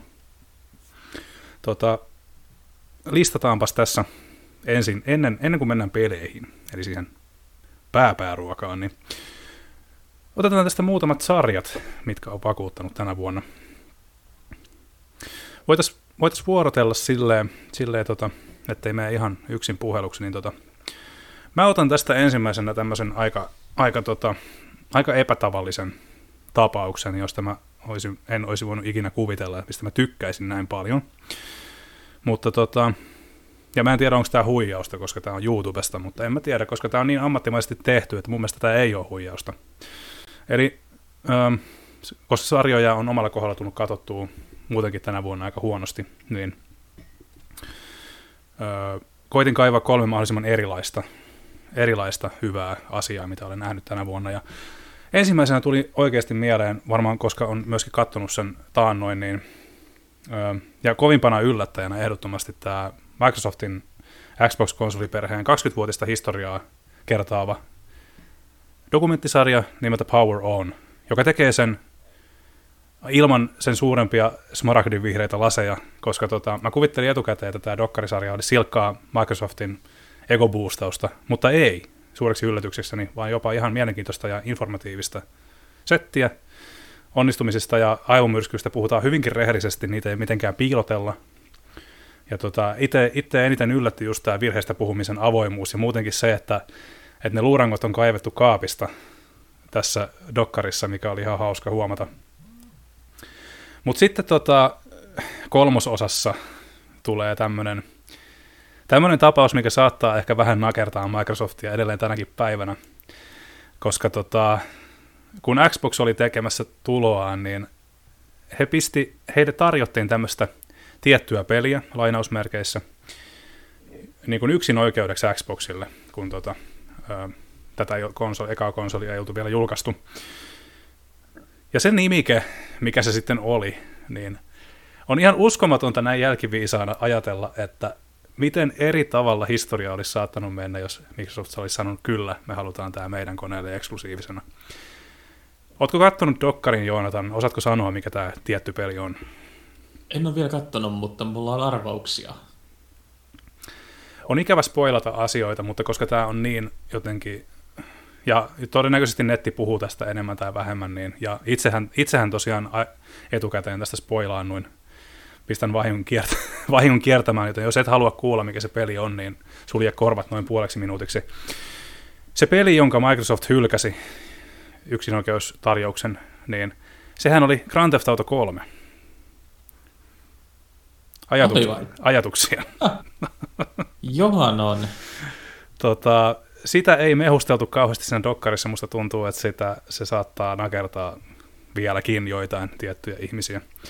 Mutta tota, he eivät uskoneet, että GTA kääntyisi 2Dstä 3Dksi, joten he hylkäsivät Rockstarin tarjoaman Grand Theft Auto 3. Se saattaa Siin... harmittaa jälkikäteen. Siinä on varmasti joku, joka on potkinut itseään ton jälkeen. Mm. Kyllä. Tota, ei siinä, siis se oli, se oli niin kuin heittämällä, heittämällä semmoinen pala, pala historiaa kyllä, joka niin kuin, kun tämä tuli ilmi, niin, niin, niin enpä olisi ikinä kuvitellut, että näin kävisi. Mutta tota, tämä oli aika hyvin onnistuttu salaamaan, että en mä ollut ainakaan ennen tuota dokkaria tuommoisesta koskaan niin kuin lukenut. lukenut että, tota, että joo, semmoisen, semmoisen tota, nimikkeen, nimikkeen tota, ihan pienen pienen nimikkeen oli tota MS, vanha kunnon MS hylännyt Xboxin julkaisun kynnyksellä. Tota, mitäs Joonatan nostaa ekana esille? No ekana pitää tietysti mainita, koska mä olen niin iloinen, että mun lempi Skifisarja päättyi hyvin. Mm. Että ei ollut yhtäkään huonoa kautta, ja viimeinen kausi oli ihan yhtä loistava kuin olisi odottanutkin. eli The Expanse, joka alkoi tässä pari viikkoa sitten, uh, ja itse katsoin koko kauden tässä kuukauden alussa arvostelun varten, ja olen ollut täpinöissäni siitä asti, että saatiin hieno päätös tälle. Uh, tämähän on siitä vähän harmillista tietenkin, että tämä päättyy nyt jo kuudenteen kirjaan tämä kausi, eli kuudes kausi on, on lopullinen. Kirjojahan on vielä kolme lisää, eli kolme kautta meillä olisi mahdollista vielä saada, jos me haluttaisiin, mutta tällä hetkellä näyttää siltä, että Amazon ei halua rahoittaa sarjaa enää, kun katsojaluvut ei koskaan ollut mitään valtavan suuria. Uh, ja Netflix oli tämän aikanaan niin, niin heittänyt mäkeen, että heitä ei kiinnostanut tämä. Mm. Mikä on myös ihan itselle käsittämätöntä, koska tämä on ehdottomasti paras Skifi-sarja, mitä on ikinä tehty. Tämä on yksi parhaita TV-sarja, mitä on tullut vuosikymmeniin. Vuosikymmen? joo, siis kauttaaltaan mä, mä oon ihan täysin Expanse-fani. Uh, pidän sitä kirjojakin niin ihan hui, huikean oma, omassa luokassaan olevina. Eli jos ei ole tullut katsottua niitä tai luettua, niin nyt on niin kuin paras mahdollinen aika aloittaa. Ne löytyy kaikki tuolta Amazonista, mm. Amazon Primein palvelusta, ja kirjat löytyy tietenkin kirja, kirjastoista ja kirjakaupoista. Ja ihan mieletöntä, hienoa, korkealentoista skifiä. Mm. Onko kyseessä niin kuin, tämmöistä vakavampaa skifiä vai huumoripitoista skifiä? Uh, joo, eli siis uh, nopea kertaus, niin kuin, uh, eli tämä idea on se, että et satoja vuosia tulevaisuuteen tästä nykyhetkestä hmm. uh, ihmiskunta on niin, niin, kansoittanut valtaosan meidän tästä lähiuniversumista, eli kaikki nämä lähiplaneetat on valutettu. Me ollaan lähetetty, niin, niin olemme lähettäneet siis luotaimia ja yrittäneet tutkia paikkoja, mutta missään vaiheessa satojen vuosien aikana ei ole löytynyt niin, niin, mitään ulkopuolista elämää. Hmm. Eli ihmiskunta on yksin. Ja kaikki, ihmiskunta sitten omaan tuttuun tyyliinsä on jäänyt siihen, että köyhät ovat jääneet asumaan noille asteroidivyöhykkeille, niin, niin rakentaneet sinne pieniä kolonisaatioita näihin kaikkiin niin kuin eri, eri, eri kuiden niin, niin, tota, pieniin asteroideihin niin, tai just niin kuin paikkoihin, missä he on kasvaneet sitten, niitä hukonaisia sukupolvia on kasvanut nollapainovoimassa, missä mm. kaikki vesi joudutaan tuomaan muualta ja kaikki, kaikki on keinotekoista ruokaa. Ja samaan aikaan maapallo ja nämä, nämä planeetat, jotka on asumiskelpoisia, niin, niin elää todella hulppeita ja rikasta elämää, kun taas toisella puolella näitä asteroidivyöhykkeen toisella puolella on taas sitten Mars, joka yrittää luoda sinne omaa elämäänsä, mutta kärsii jatkuvasti tästä, että he eivät kuulu niin kuin yhtä aikaa maan ja lähiplaneettojen niin kuin tämmöiseen elämäntyyliin, mutta eivät ole myöskään tervetulleita asteroidivyöhykkeen elämään. Hmm. Ja näiden keskellä sitten niin, uh, tämmöinen pieni, pieni ryhmä ihmisiä ajautuu suuremman konfliktin keskelle kuin, uh, kuin tota niin, Canterbury-niminen alus, joka on kuljettamassa jäätä niin, niin tämmöiselle uh, asteroidivyöhykkeelle, niin yllättäen tuhotaan ja sen, sen niin, niin raunioista selviytynyt ryhmä niin lähtee selvittämään, että kuka on vastuussa. Ja tästä niin lähtee sitten uskomaton niin vyyhti purkautuu, missä käsitellään niin, uh, tota, niin geopoliittisia ja sosiopoliittisia aiheita, puhu, käsitellään just sitä, että mikä tekee ihmisestä niin, niin, uh, ihmisen ylipäänsä, mutta käsitellään rotuharmoniaa, rotusortoa, hmm. uh, ka- kaikkea mahdollista skifin keinoin, just niin kuin parhaan skifin tavoin niin käsitellään oikeita aiheita. Hmm. Uh, ja siis aivan uskomaton hieno sarja, joka kirjo, kirjoina jo monta vuotta sitten niin veti mut mukaansa ja kun mä, tää lähti käyntiin tämä sarja, niin mä pelkäsin pahinta, koska nämä on aika moniulotteisia nämä kirjat, ja näissä on ihan hirveä määrä hahmoja. Mutta kirjailijat olivat mukana tuottamassa ja käsikirjoittamassa sarjaa, ja niin, niin tekijät olivat hyvin vahvasti se mieltä, että me tehdään tästä nyt, kun me kerran saadaan tehdä tämä, niin me tehdään tästä hyvää. Ja jokainen kausi paranti toisesta kaudestaan eteenpäin. Hmm. Ihan siis mä voin varauksetta suositella kaikille tämän parempaa ei löydy tällä hetkellä, ja jos tulevaisuudessa löytyy parempaa, niin mä oon hyvin iloisesti yllättynyt. Hmm, kyllä. Onpa jännä. Se, on, se jää, tommonen, tommonen jää herkästi, her, herkästi näiden kuuluisimpien teoks, teosten jalkoihin, kun, on, kun, kun Expansen kanssa on samoihin, tai tälleen, tälleen lähivuosina, kun on tullut kumminkin Star Trek Picardia. Tota, no, tietysti Orville on jo ihan eri juttu, tietyllä tavalla. Ja no, kuka laskee Star Warsinkin skifiksi, kaikki ei välttämättä laske, mutta siis tuommoiset tommoset voi jäädä jalkoihin kyllä, ja kyllä kiinnostus heräsi tuossa kieltämättä, vaikka en nyt ole kirja, kirja, kirja, kirjoja niin kuin lukenutkaan sarjan tiimoilta, niin voisi kuvitella, että toi voisi toimia myöskin ilman, ilman kirja, kirjallisuutta tässä tapauksessa. Joo, ei, tarvi, ei tarvitse ollenkaan kirjoja, että, niin, että mulla on toi vaimo ei ollut, ei ollut lukenut kirjoja silloin, kun alettiin katsoa tätä sarjaa, ja hän niin rakastui ihan yhtä paljon kuin minä tähän sarjaan. Et vasta niin kuin myöhemmin sitten ostin hänelle jouluksi viime vuonna, ostin nämä kirjat, ja hän on sen, sen jälkeen lukenut ne. Mutta että nämä, nämä on siitä hienoja, että nämä toimii molemmat itsenäisesti ja sitten yhdessä ne tukee vaan toisiaan. Mm. Että ne on just sopivan erilaisia tämä sarja kirjoista. Et tiettyjä hahmoja on tietysti typistetty ja yhdistetty toisiinsa ja tiettyjä ei vaan ole pystytty laittamaan sinne. Mutta niin kuin, että toimivat hyvin yhdestä ilman. Mm. Mikä siinä? Se kuulostaa oikein buenolta. Tota, on harvinaislaatuinen tilanne. Täällä on jotain semmoista, mistä me kumpikin ole, mitä me kumpikin olemme nähneet ja mistä kummatkin on tykännyt.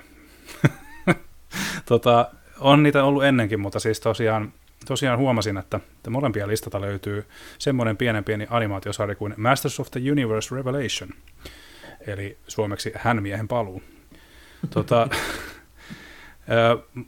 mä, mun mielestä tota se ei, mä, nyt puhun siis siitä näkökulmasta, että en ole katsonut vielä jälkimmäisiä jaksoja. Ikäväkseni en ole niitä ehtinyt vielä katsomaan, mutta tota, se alkuosio, missä tapahtuu, mikä jäi sitten tauolle, oliko niitä nyt neljä vai viisi jaksoa yhteensä, muistaakseni viisi, niin vaikka se ei ollut mun mielestä se ekat viisi jaksoa ei ollut niin iso napakymppi kuin mitä olisi voinut kuvitella sen väkevän alun jälkeen, niin mun mielestä se hyvällä tavalla vanhanaikainen piirrostyyli, joka niin kuin, varmaan tehty tietokoneella, mutta se ei näytä siltä. Ja sekä myöskin niin kuin, laadukas ääninäyttely ja uudistettu premissi on mun mielestä niin kuin, vähän niin kuin virkistävä uudistettu premissi, niin on mun mielestä yhdistelmänä sellainen, että toi on niin kuin, vähän niin kuin Castlevanian ekan, ekat kaudet, laadukas, laadukas niin kuin piir, aikuisten piirretty, jota voi suositella mun mielestä niin, niin kuin uusille, kuin, uusille kasvoille kuin vanhoille faneillekin. Ja siis, en mä tiedä, kannattaako, kannattaako Hiimania mennä katsomaan enää 2021 vuonna sitä vanhaa sarjaa. Että mun mielestä, mun mielestä tämä on oikein hyvä paikka aloittaa, sanotaan näin. Mitä olet mieltä itse? Siis mä pidin tästä ihan älyttömästi. Että tota, vähän samaa mieltä sun kanssa, tästä vanhaa himmeniä ei oikein pysty enää katsoa ilman todella, todella vahvoja niin, niin, uh, nostalgiakakkuloita. Mm. Uh, Mutta silleen kun mä kasvoin just kanssa niin sopivalla jäljellä, että mä olin todella kova He-Man fani penskana. Joo. Uh, ja sitten tota, niin, vuosia myöhemmin, niin sitä on niin miettinyt just, että mikä siinä oikein viehätti, koska eihän se ole siis hyvä sarja oikein millään, millään tasolla. Se on, se on se on todella kiva nuorille ollut aikanaan, mutta sehän oli iso lelumainos. Mm. Ja tekijät myös, myös sen, se oli valtava lelumainos. Mm. um, mutta tässä, tässä jotenkin mä olin yllättynyt, että tämä toimi todella hienosti, koska tämä heti alkuun käsitteli sitä, että miksi ihmeessä aikuiset miehet, ja let's face it, se on aikuisia miehiä, jotka kokee niin vahvasti tämän tietynlaisen fanittamisen hmm. tämmöisestä materiaalista. Ja varsinkin tällä sukupolvella on todella kovin semmoisia nostalgiapuuskia, että me ei suosteta päästään meidän leluista irti, vaikka mikä tulisi. uh, Kyllä. Niin mä tykkäsin tosi paljon, että käsitteli sitä hirveän fiksusti ja avoimella tavalla. Et, et, et, toimii tietenkin hyvänä seikkailutarinana ja oli hauska nähdä vanhoja hahmoja siellä, mutta niin, se pohjimmiltaan se teema ja tyyli oli semmoisia, että mä olin jatkuvasti ällistynyt, että ensinnäkin he uskalti tehdä tommosen ja että sai luvan tehdä tämmöisen, koska hirveän helposti kun Mattelu voisi sanoa, että ei me haluta antaa meidän leluja tällaiseen niin, niin metafiktioon. Mm. Kun ilmeisesti noit, niin Mattelu tekee edelleen noita hiiman leluja, jos on ymmärtänyt oikein. Joo, ja mä olin itse asiassa yhten päivänä, kun oltiin jouluostoksilla, niin mä yllätyin todella vahvasti siitä, että uh, tämä hiima, niin tämä niin, niin Castle Grayskull lelupakkaus on mm. tullut uudelleen myyntiin, mikä oli silloin lapsena niin se iso joululahja, minkä kaikki halusivat. niin tota, se, se, on tullut uudestaan uudelleen paketoitu ja uudelleen tuolla hyllystä löytyy, niin okay. se, on, se, on, se on jännä fiilis nähdä tommonen, minkä näki viimeksi 30 vuotta sitten. Joo, kyllä. Joo, niin kuin siis silleen aika suhteellisen niin kuin varmaan koskemattomana vielä, että niitä ei niin kuin, öö, siinä tulee varmaan semmoinen aikamoinen aikakapseli fiilis, että hetkinen, että mikä, mikä vuosi nyt on, että tota, et kun ni, monesti niin kuin esimerkiksi Turtlesejakin on nähty niitä semmoisia tavallaan, mikä mukailee niitä vanhoja leluja. Joo. Niin, niin, tota, ja silleen vähän lähden tangentille, että Turtleshan retroilee myöskin ensi vuonna tämän Shredder's Revenge-pelin myötä, kun tulee tämä ihan Turtlesin taimia mukaileva 2D, 2D-mätkintäpeli, joka toivon mukaan olisi Turtlesin Time 2, jota on toivottu pitkän aikaa. Joo, tämähän on tämä, että mehän ei olla pitkälle päästy mistään nostalgiasta irti, kun meillä tulee ensi vuonnakin on uusi Sonic-elokuva, hmm. ja meillä on tämä Turtles-pelit, ja meillä oli tänä vuonna Ghostbusters-elokuva, hmm. niin täällä on aika, aika vahvassa tämmöisessä nostalgiasuossa tarvitaan parhaillaan. Joo, kyllä. Joo, ja ei, nostalgia on petollinen juttu joissain tapauksissa, mutta mun mielestä se on ihan hauskaa, että sille on, että luova, luova yhteisö tekee, tekee tälle nostalgian nälkäiselle yleisölle asioita, niin on se, se on kiva, että ei tarvi, ei tarvi välttämättä mennä niihin takaisin niihin vanhoihin, vaan voi, voidaan tehdä jollain uudella twistillä vanhoista nimikkeistä uusia juttuja. Se on oikeastaan niin kuin mun mielestä remastereidenkin paras, paras juttu se, että otetaan ne, mikä toimi ennen ja tehdään ne nykyaikaan. Ne on mun mielestä voi olla parhaimmillaan tosi hienoja juttuja. Mutta tota, joo, Hiimanin toinen kausi on mulla itsellä katsomatta. Se nähtävästi on IMDB mukaan ainakin virallisesti toinen kausi, vaikka alun perin oli tarkoitus kai, että öö, eka kausi jatkuu joskus, mutta nähtävästi se nyt on. Se, se on ainakin alkutekstien mukaan se on niinku Revelations Part 2, että se on niinku varmaan vaan niinku sama kausi, mutta sama, sama tarina, joka on vaan pilkottu kahteen osaan. Mä mm. luulen, että heillä oli tuotannon kanssa vähän kiire saada animaatiot valmiiksi. Mm. Kyllä se voi olla. No tota, miten tota, lähtisit semmoiselle, joka ei ole tota jälkimmäistä, jälkimmäisiä tota, viittä jaksoa vielä nähnyt, niin kannattaako jatkaa? Mitä oot mieltä? Joo, ehdottomasti. Siis jos piti ekasta, ekasta osasta, niin mä en näe mitään syytä, miksi ei pitäisi tokastakaan. Että tota, todella hienosti tuodaan tarina yhteen. Joo, kyllä, hyvä tietää. Hyvä tietää. Ja tota, tässähän oli, Masters of the Universessa oli myöskin niin näitä tekijä, tekijätiimissä ihan, ihan mielenkiintoisia ihmisiä. Tota, ääninäyttelijänä on vanha kunnon Henry Rollins, vanha punk-tähti.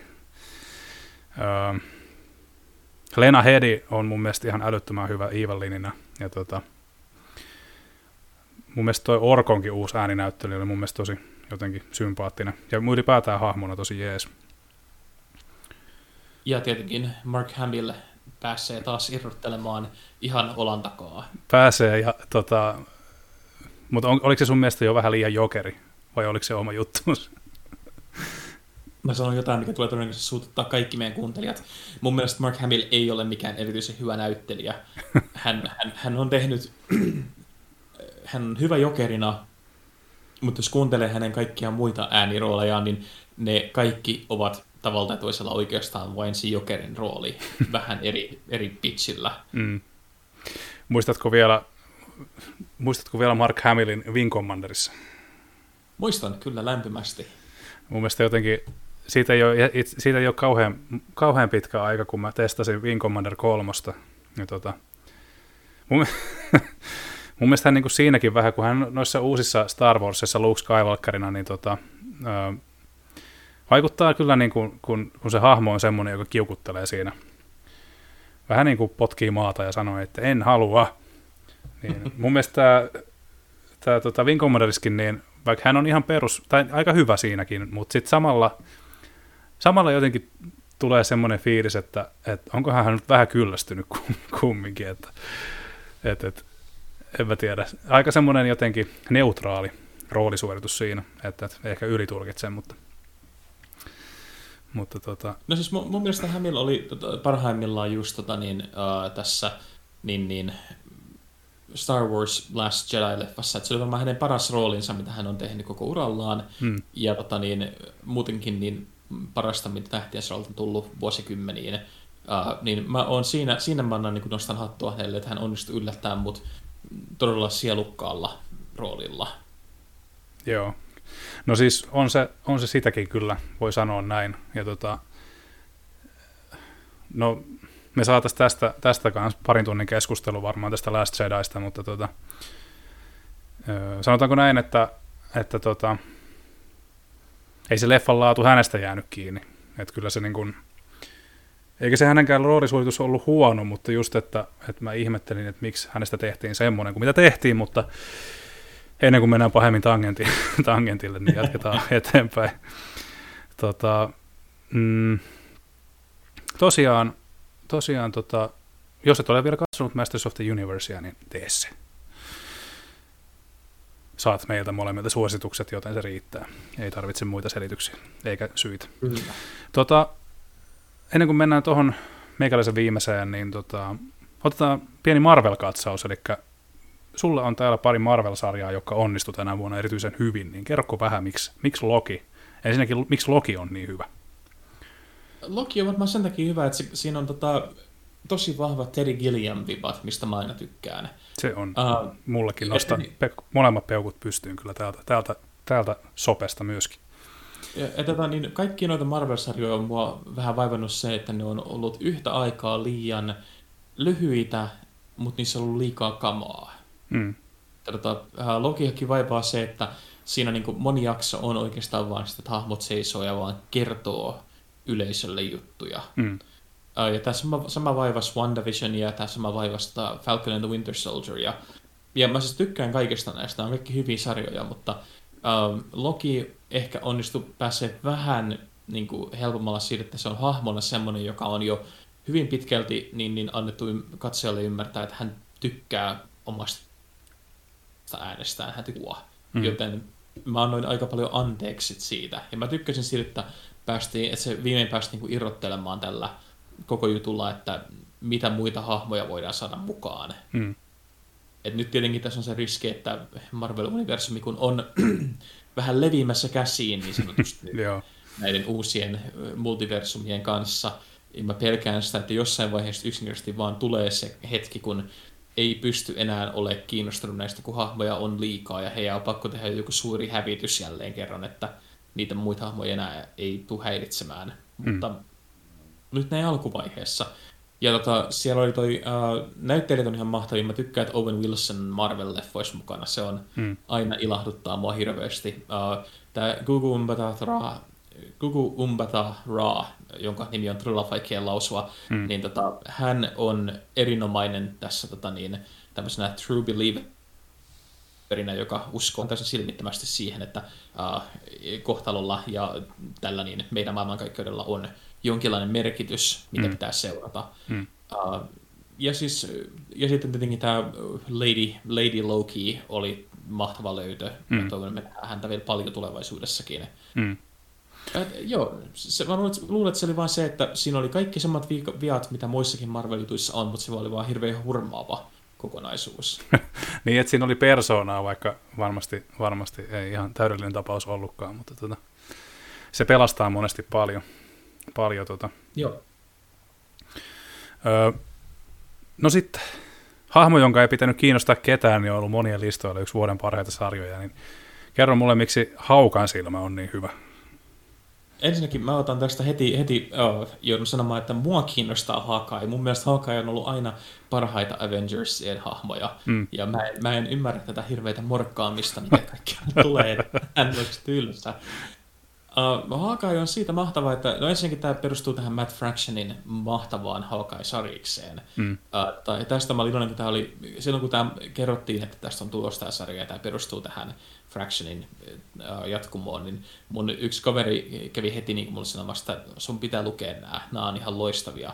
Ja mä oon niin iloinen, että mä luin ne, koska ne oli, ne oli todellakin uh, parasta semmoista supersankarisarjakuvaa, mitä löytyy, koska siinä on juuri tämä, mikä Hawkeissa vetoaa. Eli tota, hän on tavallinen duunari, jonka duuni sattuu vaan olemaan ole kostaja. Mm. Ja, ja mä, mä todella nautin siitä, että hänen noi ongelmansa ja kaikki nämä on todella maanläheisiä. Uh, ja tässä oli niinku tämä näyttelijäkaarti jälleen kerran uh, Hailey Steinfeldia. Mä katson niinku mistä tahansa. Hän on niin karismaattinen ja hieno näyttelijä, ja samoin just Clint Bartonin näyttelijä uh, on aina niin kuin, tervetullut mun TV-näytöille. Mm. Pidät siis Jeremy, Jeremy uh, Renneristä siis, myös. Se, että tässä ei... Joo, Jeremy Renner hän on siis, mun nimi unohtu, mutta hän mm. on siis on loistava näyttelijä. Mm. Uh, ja siis jotenkin tämä, että, että on sarja, minkä koko juttu pyörii vaan sen ympärille, että meidän pitää löytää yksi puku, joka on kadonnut, ja meidän niin kuin isoin vihollinen, mitä vastaan me taistellaan, on kasa niin, niin verkkapukuisia niin, niin, venäläisiä, jotka kutsuu toisiaan brokes jatkuvasti. Se, se on jotenkin niin tavattoman pieni niin, kotikutosta ja pientä, että se, se hurmaa mut ihan täysin. Mm. kyllä. Tota, ei siinä toi vakuutelu on tullut kyllä suunnasta jos toisestakin niin paljon, että on ehkä, on ehkä pakko, pakko tota, ottaa taas jossain kohtaa Disney Plussa ja katsoa sieltä se Lokin ja Hawkeyen lisäksi myöskin tämä Mandalorianin toinen kausi, jota en ole vieläkään saanut aikaiseksi katsottua, mutta, tota, mutta, mutta ähm, mulla on paljon Marvel-saljoja itsellä katsomatta, siis WandaVision, paljon hehkutettu WandaVision, tota, äh, tuntuu, että vähän, vähän ehkä sen alun jälkeen sitten kumminkin unohtui monelta, ei, ei ollut sitten ihan niin, ihan niin tota, huippua kuin mitä hehkutettiin alkuun. Ja, tota, Loki kiinnostaa oikeastaan just sen takia, koska mulla taas, mä, ty, mä tykkään Tom Hiddlestonista tosi paljon. Ja tota, jotenkin tämmöisen, aina, näin, aina näiden seinähulluja hahmojen niin kuin henkilökuvan avaaminen laajemmalti kiinnostaa jotenkin tosi kovasti. Vähän sama homma oli jossain vaikka, vaikka Jokerissa, sanotaan näin esimerkkinä, niin tota, nämä, nämä kaistapäät kiinnostaa kyllä aina kovasti tosi paljon itse. Ja tota, en mä tiedä, Spider-Man on vielä näkemättä tota, leffoista kohta lisää, mutta siis painitsit tuosta universumin laajentamisesta, joka vaan levenee ja laajenee ja saattaa lävähtää käsiin hetkenä minä hyvänsä, niin ää, no sen verran sivuun leffoja, että kun Sam Raimin on määrä ohjata tämä uusi Doctor Strange ensi vuonna, niin, tai mikä on määrä saada julkaisunsa ensi vuonna, niin, niin tota, on siinä kyllä huippuelokuvan ainekset, on siinä myöskin kyllä katastrofin ainekset, vai mitä olet mieltä? No siinä on juuri tämä, että, että mä oon innolla odotan nähdä, että mitä Sam Raimi tekee, kun hän palaa takaisin näihin niin. äh, mutta tämä on just tämä, että kun Marvel on nyt tois, se, se on enemmän niin kuin, maailman suurin ja kallein TV-sarja kuin elokuvasarja. Mm. Tämähän on niin kuin, ihan, alkaa jo muistuttaa tämmöistä, mitä oli 50-60-luvulla, kun tuli näitä western-juttuja, mitkä oli tehty niin kuin TV-elokuvina, mm. missä oli kaikissa samat isot jatkumot ja hahmot tuli niin, niin eri, eri leffoihin vierailemaan ja sitten siellä oli hirveät määrät team ja mm. tämmöistä. Ne unohdettiin kokonaan moneksi kymmeneksi vuodeksi ja nyt, nyt tämä tuntuu tämmöiseltä uudelta tulemiselta, ja se on, se on hirveän kivaa nyt, mutta mulla on semmoinen tunne, että Marvelilla on vähän semmoinen fiilis, että ne on too big to fail, että nyt tehdään, nyt, nyt laitetaan kaikki peliin, ja katsotaan, että missä kohtaa tulee se niin, niin, ensimmäinen leffa, mikä on oikeasti katastrofi. Niin, mua vähän jännittää se, että missä kohtaa tulee se niin kuin raja vastaan, ja sitten, että kun when all is said and done, niin mitä jää jäljelle? Kun tuntuu, että nyt, nyt niin kuin raastetaan ja mehustetaan ihan kaikki, mitä irti lähtee tässä mm. tulevina vuosina, niin koska tulee, kun sitä ähkyä on ollut havaittavissa monilla jo nyt, niin koska se niin kuin, koska niin kuin kupla puhkee, missä menee raja? Niin, se on pakko vaiheessa. Niin. niin. Ja mä, mä luulen, että jos, että tietenkin eihän ne olisi missään vaiheessa oikeasti lopettanut sitä missään niin kuin nyt viimeisen parin vuoden sisällä. Ja mä oon iloinen, että ne ei lopettanut näiden tekemistä, kun ne vaan tykännyt kaikesta, mitä sieltä tulee. Ja mä, mä tiedän, että tämä ähky voi olla myös ihan puhtaasti sitä omaa, että mä oon nyt katsonut Marvel-leffoja nyt mitä yli kymmenen vuotta. Mm. Ja mä alan itse ajautumaan pois sieltä kohdeyleisöstä. Mm. Mutta meillä on messissä, kun me, me ollaan menty katsoa näitä, niin just viimeksi nämä häkkimiehiä ja kaikki näitä, niin meillä on ollut mukana ja meidän niin, niin, ystävien nuoret tytöt, jotka on just 13-9 vanhoja. Mm. Ja he on täydellistä kohdeyleisöä. Uh, niin se heidän niin, niin, ilo ja se heidän täysantautuminen tälle materiaalille, mm. että siis se, se on se, mikä muistuttaa itse, että ai niin, toi on se kohdeyleisö. Se ei ole minä. Se ei ole 35-vuotias niin, niin, jätkä, joka on liian vanha tälle. mä, mä tietysti voin nauttia näistä ja nautinkin, mutta mun pitää muistaa se, että uh, jossain vaiheessa se, jos mä itse sanon, että mulle riittää, niin se ei tarkoita välttämättä sitä, että se on, että se pitäisi loppua. Se vaan tarkoittaa, että mä en katso niitä enää. Mm. Kyllä. Pitää laittaa, pitää laittaa sitten itselle, itselle se tavallaan jotenkin jollain lailla raja sitten, että olisiko tauon paikka niin sanotusti. Mutta tota, en mä tiedä, oli puhetta siitä lapsenomaisesta innostuksesta, niin jos, jos siinä ei ole, siinä ei ole niin mitään pahaa, jos Marvelin parissa viihtyy, mutta se on vaan justi, että ihme, tai niin kuin, tuntuu vaan siltä, että se kupla puhkeaa jossain kohtaa. Et tota, mutta, mutta ei vielä, vielä ei ole sen aika. Tota, mm, listallasi on myöskin tota, meille, meille jossain määrin yhteistä tavaraa, mutta tota, ennen kuin mennään siihen, niin ähm, haluaisin vielä mainita tämä, tältä vuodelta semmoisen semmoisen ranskalaisen sarjan kuin Lupin, joka perustuu tota, ranskalaiseen mestarivaras Arsen, Arsen Lupiniin, ja tota, kyseinen sankari, antisankari, sai tänä vuonna nykyaikaan tuodun versio Netflixiin, jossa tota, pääosissa seikkailee, joka on tuotu niin kuin, siis todella, todella hyvin nykypäivän ongelmineen, ö, julkisivuineen, tapahtumapaikkoineen niin kuin uudessa muodossa, mitä yritän sanoa, en tiedä, mutta tota, Lupäänin sijaan tässä seikkailee mestarivaras nimeltä Assaan Diop, joka on, tota, joka on hänkin mestarivaras ovella, ovella kuin mikä. Ja tota, tämä oli yksi isompi, tämä oli myös yksi isompia vuoden yllättäjiä, minkä takia tämä on ehkä jäänytkin niin hyvin mieleen itsellä. Tämä on tosi hyvin rytmitetty sarja, ihan mielettömän hyvin ohjattu ja rytmitetty ennen kaikkea ja kirjoitettu. Ja tota, Ansion saa toki myöskin hyvällä kääntäjällä tässä, mikä, mikä niin kuin, mistä on ollut jonkun verran yhteydessä sitten, että kun Ranskasta käännetään suomeksi, just Netflixissä saattaa olla näitä pulmia joskus käännöksissä, mutta, mutta, mutta olen saanut vahvistuksen, että mitään ei jää niin sanotusti lost in translation tässä sarjassa, niin valitettavasti Ranskaa en osaa, niin on hyvä varmistua, että, että käännös on laadukas.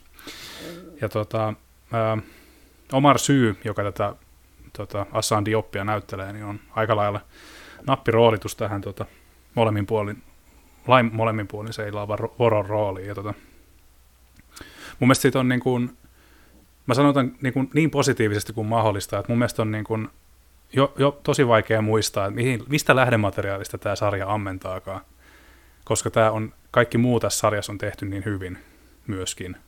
Ja sitten kun tulee jotain näitä, että hän käy jonkun taskulla ns, niin että ai niin, tämä taisi olla siihen, siihen perustuvaa. Ja tota, tarttuu hyvin nykypäivän ongelmiin myöskin, tosi ansiokkaasti. Ja tota, katsokaa sarja. Ei, jos et, jos et ole, ole kuullut siitä aikaisemmin, niin vielä ei ole liian myöhäistä. Oliko tämä, oliko tämä lupaan en, sulle tuttu? En ole ehtinyt katsoa. Mä oon nähnyt sen Netflixissä sen ja oon miettinyt, että hei, mä tykkään Omar Saista paljon, mutta niin, uh, en, ole, en ole vaan ehtinyt. Mutta jokainen, joka on sitä kattonut, kehuu sitä, hmm. joten kyllä sitä pitää jossain vaiheessa katsoa. Suosittelen ehdottomasti. Mutta tota, Okei, mä paljastan sun listalla nyt yhden asian, ja sehän on tietenkin Witcherin toinen kausi, mutta tota, ennen kuin mennään siihen, niin jos haluat vielä mainita pari sanaa näistä muista nimikkeistä, niin kerro ihmeessä. Ää, no nopeasti mulla oli kaksi, kaksi tuommoista rikossarjaa, mitkä pitää, ne on hyvin eri, eri puolilta maailmaa, mutta hyvin samantyylisiä. Eli uh, Mayor of Easttown, mikä on tämä Kate Winsletin ihan mainio uh, murhamysteeri, sijoittuu tuonne tota, niin, niin, Yhdysvaltojen niin, niin, itäisemmälle rannikolle, tänne Philadelphia-akselille. Ja tota, hyvin, hyvin kauniisti, kuvat, kauniisti kuvattu niin, niin tarina surusta, missä Kate Winslet on aina yhtä ihana ja aina yhtä vakuuttava. Hmm. Että häntä katsoo mielellään. Oli jopa tämmöisenä ilkimyksenä, mitä hän on tässä sarjassa. Hmm. Ja sitten Welcome to Utmark, mikä jäi varmasti aika monelta ohitte, mutta lämpimästi suosittelen, se on tätä. Osoittaa jälleen kerran, miten naapurimaissa, eli tällä kertaa tuolla Ruotsin ja Norjan puolella erityisesti, niin osataan tehdä sarjoja. Uh, kertoo paikallisten niin, niin pienen, pienen kylän niin, niin yhteenotoista, kun paikalliset farmarit, toinen joka on niin, niin saami, saamelainen ja toinen joka on sitten näin, niin sanotusti niin kuin, näitä uusia tulokkaita, eli norjalainen, niin, mm. niin alkaa ottaa yhteen, ja miten heidän tämä yhteenotto sitten paissuu tämmöiseen Cohen-veljesten tasoiseen älyttömyyksiin niin, niin kuukausien aikana, kun se etenee.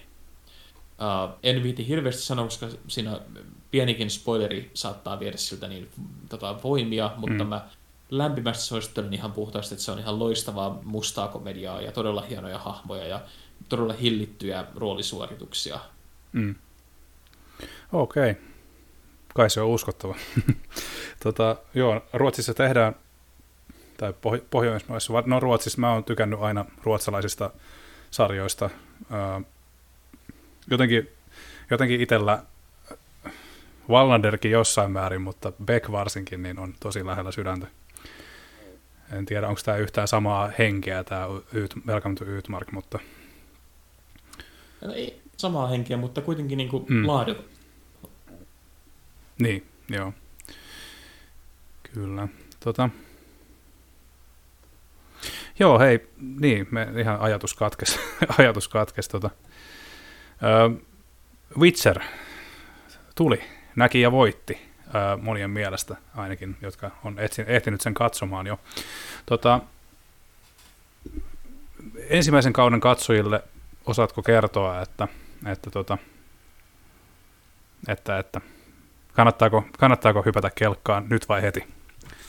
No tietenkin omasta mielestä heti, koska mä tykkäsin ihan älyttömästi tästä kaudesta, mutta jos se niin kuin helpottaa, kun mä, mä muistan, että todella moni oli aika, otti, heitä otti päähän se, että ensimmäinen kausi oli epälineaarinen, mm. siinä hypittiin ajassa ihan jatkuvasti, ja sitä ei tehty ehkä välttämättä niin katsoja ystävällisesti kuin olisi toivonut. Öö, ei, mutta tota, öö, oikeastaan mitä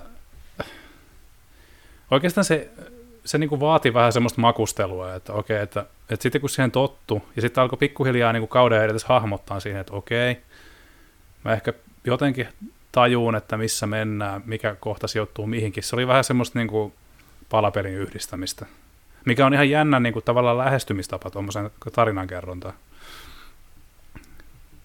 Joo, ja siis mä itse luulen, mä tykkäsin sitä ekasta kaudesta kun mä olin ne kirjat lukenut ja mä olin sitten se, että about ekan kahden, ja, kahden kolmen jakson jälkeen niin kun mä olin se, että hei, okei, tässä on tämä rakenne, tämä on ihan selkeä juttu. Mutta kun ensimmäinen kausi on tosiaan, se on sovitettu lyhyttarinoista, ja ne on irrallisia lyhyttarinoita, mm. niin sillä tuli semmoinen todella irrallinen fiilis. Tämä toinen kausi on ihan puhtaasti lineaarinen, tässä mennään ihan niin kuin seurataan vaan näitä hahmoja se, selkeällä matkalla niin kuin paikasta A paikkaan B. Mm. Että se toimii sillä tasolla huomattavasti paremmin. Mm. Ja mä luulen, että se, että nyt kun ei ole enää sitä hirveätä määrää tämmöistä selittelyä, että missä ollaan, mikä tämä maailma on, kuka on niin kuin vallassa, kuka on missäkin, niin nyt voidaan niin keskittyä niiden hahmojen suhteiden syventämiseen. Mm. Uh, ja tämä eroaa nyt kirjoista aika radikaalistikin paikoitellen, ja mä oon nähnyt jo jotain niin faneja tuolla, jotka on ottanut todella vahvasti niin, niin, uh, henkilökohtaisesti tänne, että tämä muuttaa tarinaa niin kuin todella paljon, mutta no ne Witcher-pelitkin muutti sitä tarinaa hyvin paljon. Niillä ei ollut mitään tekemistä niiden kirjojen kanssa loppujen lopuksi. Niin, se oli vähän pakko. Niin. Että se saadaan toimivaksi pelimuotoon. Niin. Hmm. Ja sama juttu TV-sarjan kanssa, että nämä muutokset on, että nämä, nämä on siitä mun mielestä kivoja, että nämä voi katsoa, voi katsoa sarjan ihan omana juttunaan, kirjat voi lukea ihan omana juttunaan ja pelit voi pitää ihan omana juttunaan. Niin se on mun mielestä mm. tämän uh, tarinan ja näiden hahmojen vahvuus. että Geralt ja Jennifer ja Siri ja Vesemir ja kaikki on niin hyviä hahmoja, että ne, niitä ei tarvitse olla sidoksissa siihen alkuperäistekstiin niin, niin, niin orjallisesti. Mm. Mutta joo, suosittelen lämpimästi. Se on tämän vuoden parhaita sarjoja. Tämä on Netflixille jälleen kerran niin iso voitto, että on, on panostettu hyvin ja just järkeviin asioihin. Tässä on isompi budjetti tällä kertaa, tämä näyttää ihan upealta. ja Henry Cavill on vaan ihan häpeämättömän siis karismaattinen näyttelijä, Mm, ja kyllä. sopii tähän rooliin niin kuin, kun nakutettu. Mm. Kyllä, mutta hei, kerrankin tässä podcastissa ei vaan tota, viljellä ihan kauheasti mitään kauhean toimivia aasinsiltoja, mutta nyt Netflix-voitoista puheen ollen, saanko siirtyä elokuviin ja vuoden suurimpaan yllättäviin, yl- yllättäjiin tota, elokuvien saralla? No siitä vaan. Vuoden kovin yllättäjä elokuvissa tänä vuonna oli mun mielestä ehdottomasti tota, Jake Gyllenhaalin tähdittämä Netflix-erikoisuus nimeltä Guilty, joka on aito, aito tota, korona-ajan tuote siinä mielessä, että tämä sijoittuu käytännössä yhteen ainoaan huoneeseen, jossa tota, tämä on Jake Gyllenhaalin esiintyvä hahmo on tämmöisessä hätäkeskus, pu- puhelinpalvelun hätäkeskuksessa töissä. Ja tota, käytännössähän, käytännössähän tota, tähän kuulostaa ihan siis älyttömältä. Mutta sitten jotenkin se on rakennettu sillä tavalla, että, että tota, se etenee siis siitä, että on tapahtunut niin kuin onnettomuus, onnettomuus ja niin kuin Jake Gyllenhaalin esittämä hahmo on siis alkuun ihan käsittelee näitä ihan normaaleja puheluita, et tota, ja sitten jo sieltä tulee just näitä kännisoittoja, tulee, tulee niin kuin ihan tämmöisiä hupisoittoja suoranaisia, sitten tulee jotain niin kuin ihan aitoja hä- hätäpuheluita, että soita, okei, mä laitan ambulanssin tulemaan, okei, moikka. Sitten tulee yhtäkkiä, että nainen soittaa hädissään ja sitten se luulee aluksi, että, että tota, tämä pilailee tämä ihminen, mutta sitten käy ilmi, että, tai hän hoksaa sitten siinä, että tämä nainen on kidnappattu. Ja sitten siitä alkaa tämmöinen vyyhti, jonka, joka käytännössä käsitellään, se koko elokuva tosiaan niin kuin sanoin, niin sijoittuu siihen yhteen ainoaseen huoneeseen, eli siihen hätäkeskukseen. Ja tota, jollain hämärällä tavalla se toimii ja on tosi tunnelmallinen. Ja mä niin kuin huomasin, että mä olin itsekin katsojana niin kuin varpaillani siinä lopussa, että miten tämä tulee päättymään. Se on mun mielestä aika hyvän elokuvan merkki. Ja tota, tätä voi kyllä suositella, suositella tota, ö, thrillereiden ystäville. Ja mun mielestä niin kuin yksi, yksi toimivimpia korona-ajan tuotteita, jos näin voi sanoa. Ö, eipä siinä. Guilty. Katso Netflixistä. Joo. Uh, mä en ole itse ehtinyt tätä katsoa. Mä, niin, niin, muistan, kun tästä tuli nämä mainokset ja ajattelin, että pitää jossain vaiheessa kurkata, mutta kun mä olin just nähnyt viime vuonna sen leffan, mihin tämä perustuu, niin, niin mulla on vähän se, että mä haluan pitää taukoa pari vuotta ennen kuin menee katsomaan, että minkälainen tämä uusinta versio on. Joo, totta. Tämähän oli tosiaan, tosiaan perustu. En muista nyt kyllä tekijän nimeä yhtään, mutta ihan siis pieni, pieni tanskalainen leffa, että oliko se niinku alle 500 000 euron budjetti sillä tanskalaisella, että se on niinku joo, ihan eri, ihan eri mittaluokassa puhutaan, että sehän on niinku, ihan oli tämmöinen pieni indie-tuotanto. joo, kyllä. Joo, mutta olin tosiaan unohtanut sen, että perustu, perustu siihen, mutta tosiaan tämä versio toi. Kyllä, Mm. Niin, ja Gyllenhaalhan on ihan, ihan huippunäyttelijä. että mä luotan siihen, että hän pystyy kantamaan leffaa harteillaan Pystyy, voin, voin sanoa niin, niin, kyllä. tota, Mm. kahden tunnin ajan.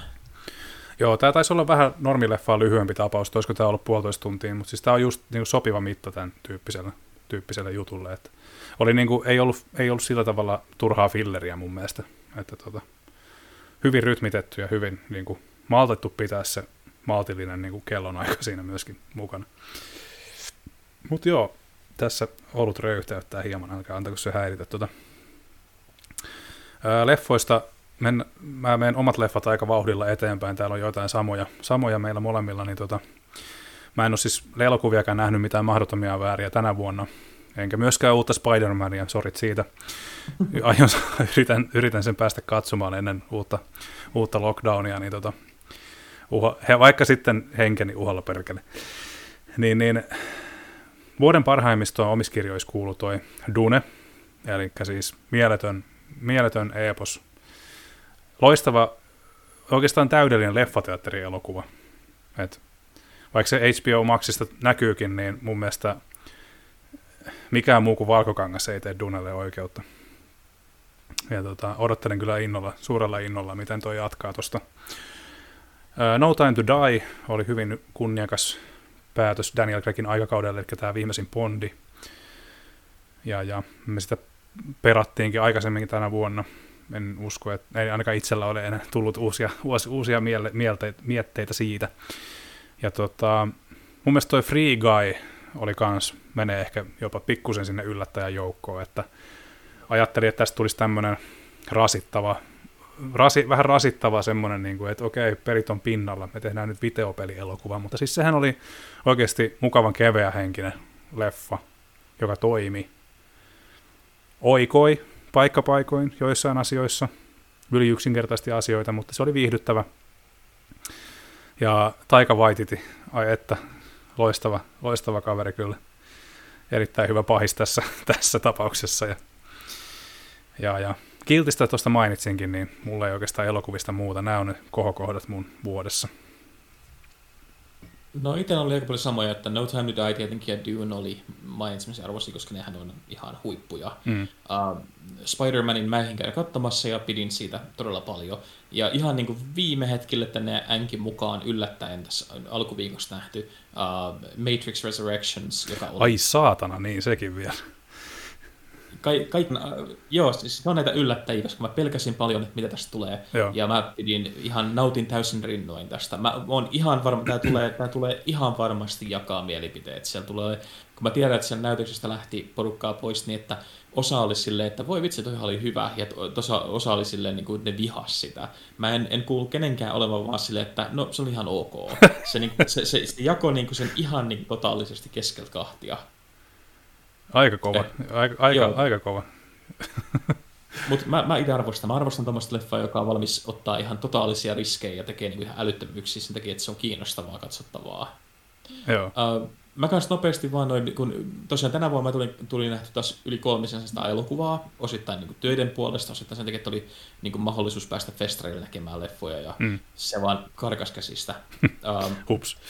Niin, hups. Mutta nopeasti niin kuin, tämän, niin kuin fiktion puolelta uh, Mats Mikkelsenin, mitä mäkin olen hehkuttanut aiemmin jo täällä, uh, tämä tupla, tupla voitto, eli Yhdet vielä ja Riders of Justice, mitkä on hmm. tämän vuoden kovin näitä elokuvia. Uh, kotimaiset onnistujat, hytti numero kutonen, uh, sitten toi suomalais-somalialainen yhteistunto Haudankaivojen vaimo, mitkä mm. oli molemmat koskettavia, hienoja pätkiä um, ikuisen rauhaan dokumentti uh, Suomessa tietääkseni ainoasta suomalaisesta totaalikieltäytyjästä, joka niin, niin, lopulta sitten tapettiin uh, tämän niin, niin, uskonsa puolesta. Mm. Uh, todella, todella tärkeä dokumentti, jäi harmillisen vähän, vähälle huomiolle. Uh, fiktion puolella Judas and the Black Messiah, uh, The Green Knight, toi tota, Japan on the Infinite Two Minutes, mikä oli ihan mieletön skifi, joka käsittelee aikamatkustamista. Mm. Uh, suosittelen etsimään käsi, jos löytää. Uh, Nicolas Cagein yllättävän hieno Hig, mikä oli varmaan tämän vuoden ehkä niinku koskettavimpia elokuvia yllättäen kaikin tasoin. Uh, Spielbergin nerokas West Side Story, uh, Wes Andersonin mainio The French Dispatch, mm ja dokumenteista nopeat maininnat. Uh, Once Upon a Time in Venezuela, joka nähtiin DocPointissa, mm-hmm. uh, käsittelee ihmiskohtaloita Venezuelassa niin, niin pienessä kylässä, joka on vähitellen uppoamassa mereen. Uh, kuvattiin niin kuin yli kuuden vuoden aikana ja äärimmäisen tava hieno katsaus maailmaan, joka on niin kaukana poissa Suomesta kuin mahdollista. Mm. Uh, nythän sitä kylää ei enää ole, se kyllä on kadonnut, se on uponut, uponut aaltoja alle. Joo. Ja nämä ihmiset on kaikki lähtenyt ihan ties minne. Nämä dokumenttikit ei itsekään tiedä, mihin ne on menneet. Um, mm. Eli tämä on niinku viimeinen dokumentti heistä sellaisena kuin he olivat, mikä on todella, todella koskettavaa. Uskomatonta, uh, uskomatonta kyllä.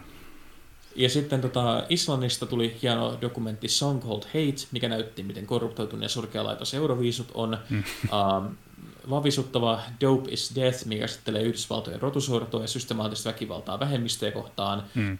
Uh, Tämä vuosi oli niinku todella hieno, niin, niin varsinkin dokumenteille. Täältä tuli niin paljon todella kovia juttuja, just että jos ihmiset nyt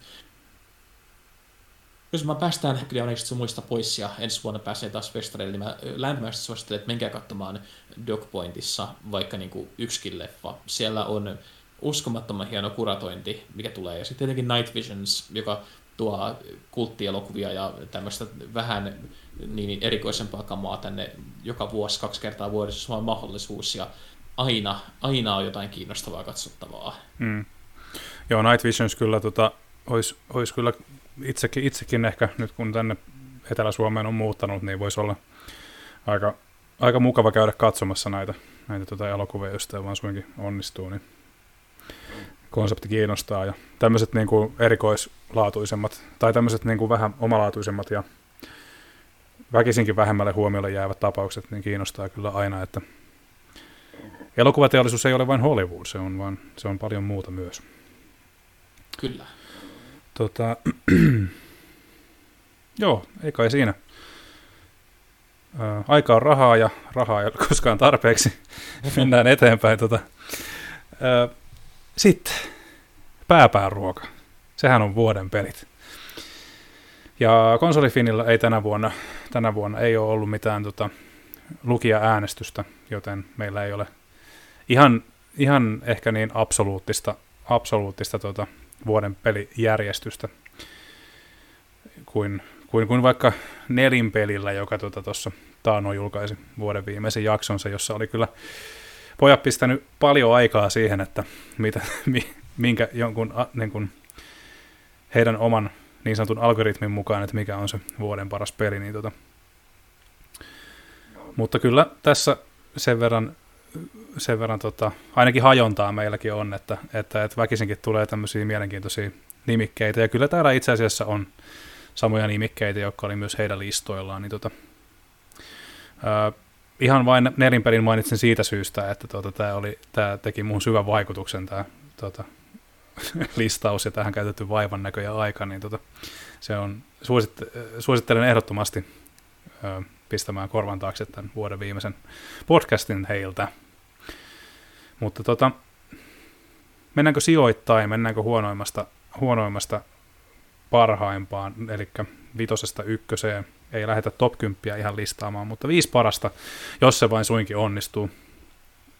Joo, mennään vain. Numero viisi se on Forza Horizon 5. Vai pitäisikö sanoa Forza Horizon Zero Dawn 5? se on juurikin Forza Horizon 5. Uh, ja tämä oli itselle ylläri. Mä en pidä autopeleistä. Mä en pidä ollenkaan autopeleistä ja autopelikulttuurista. Mm. Uh, mutta tämä oli ihan siis mielettömän hyvä.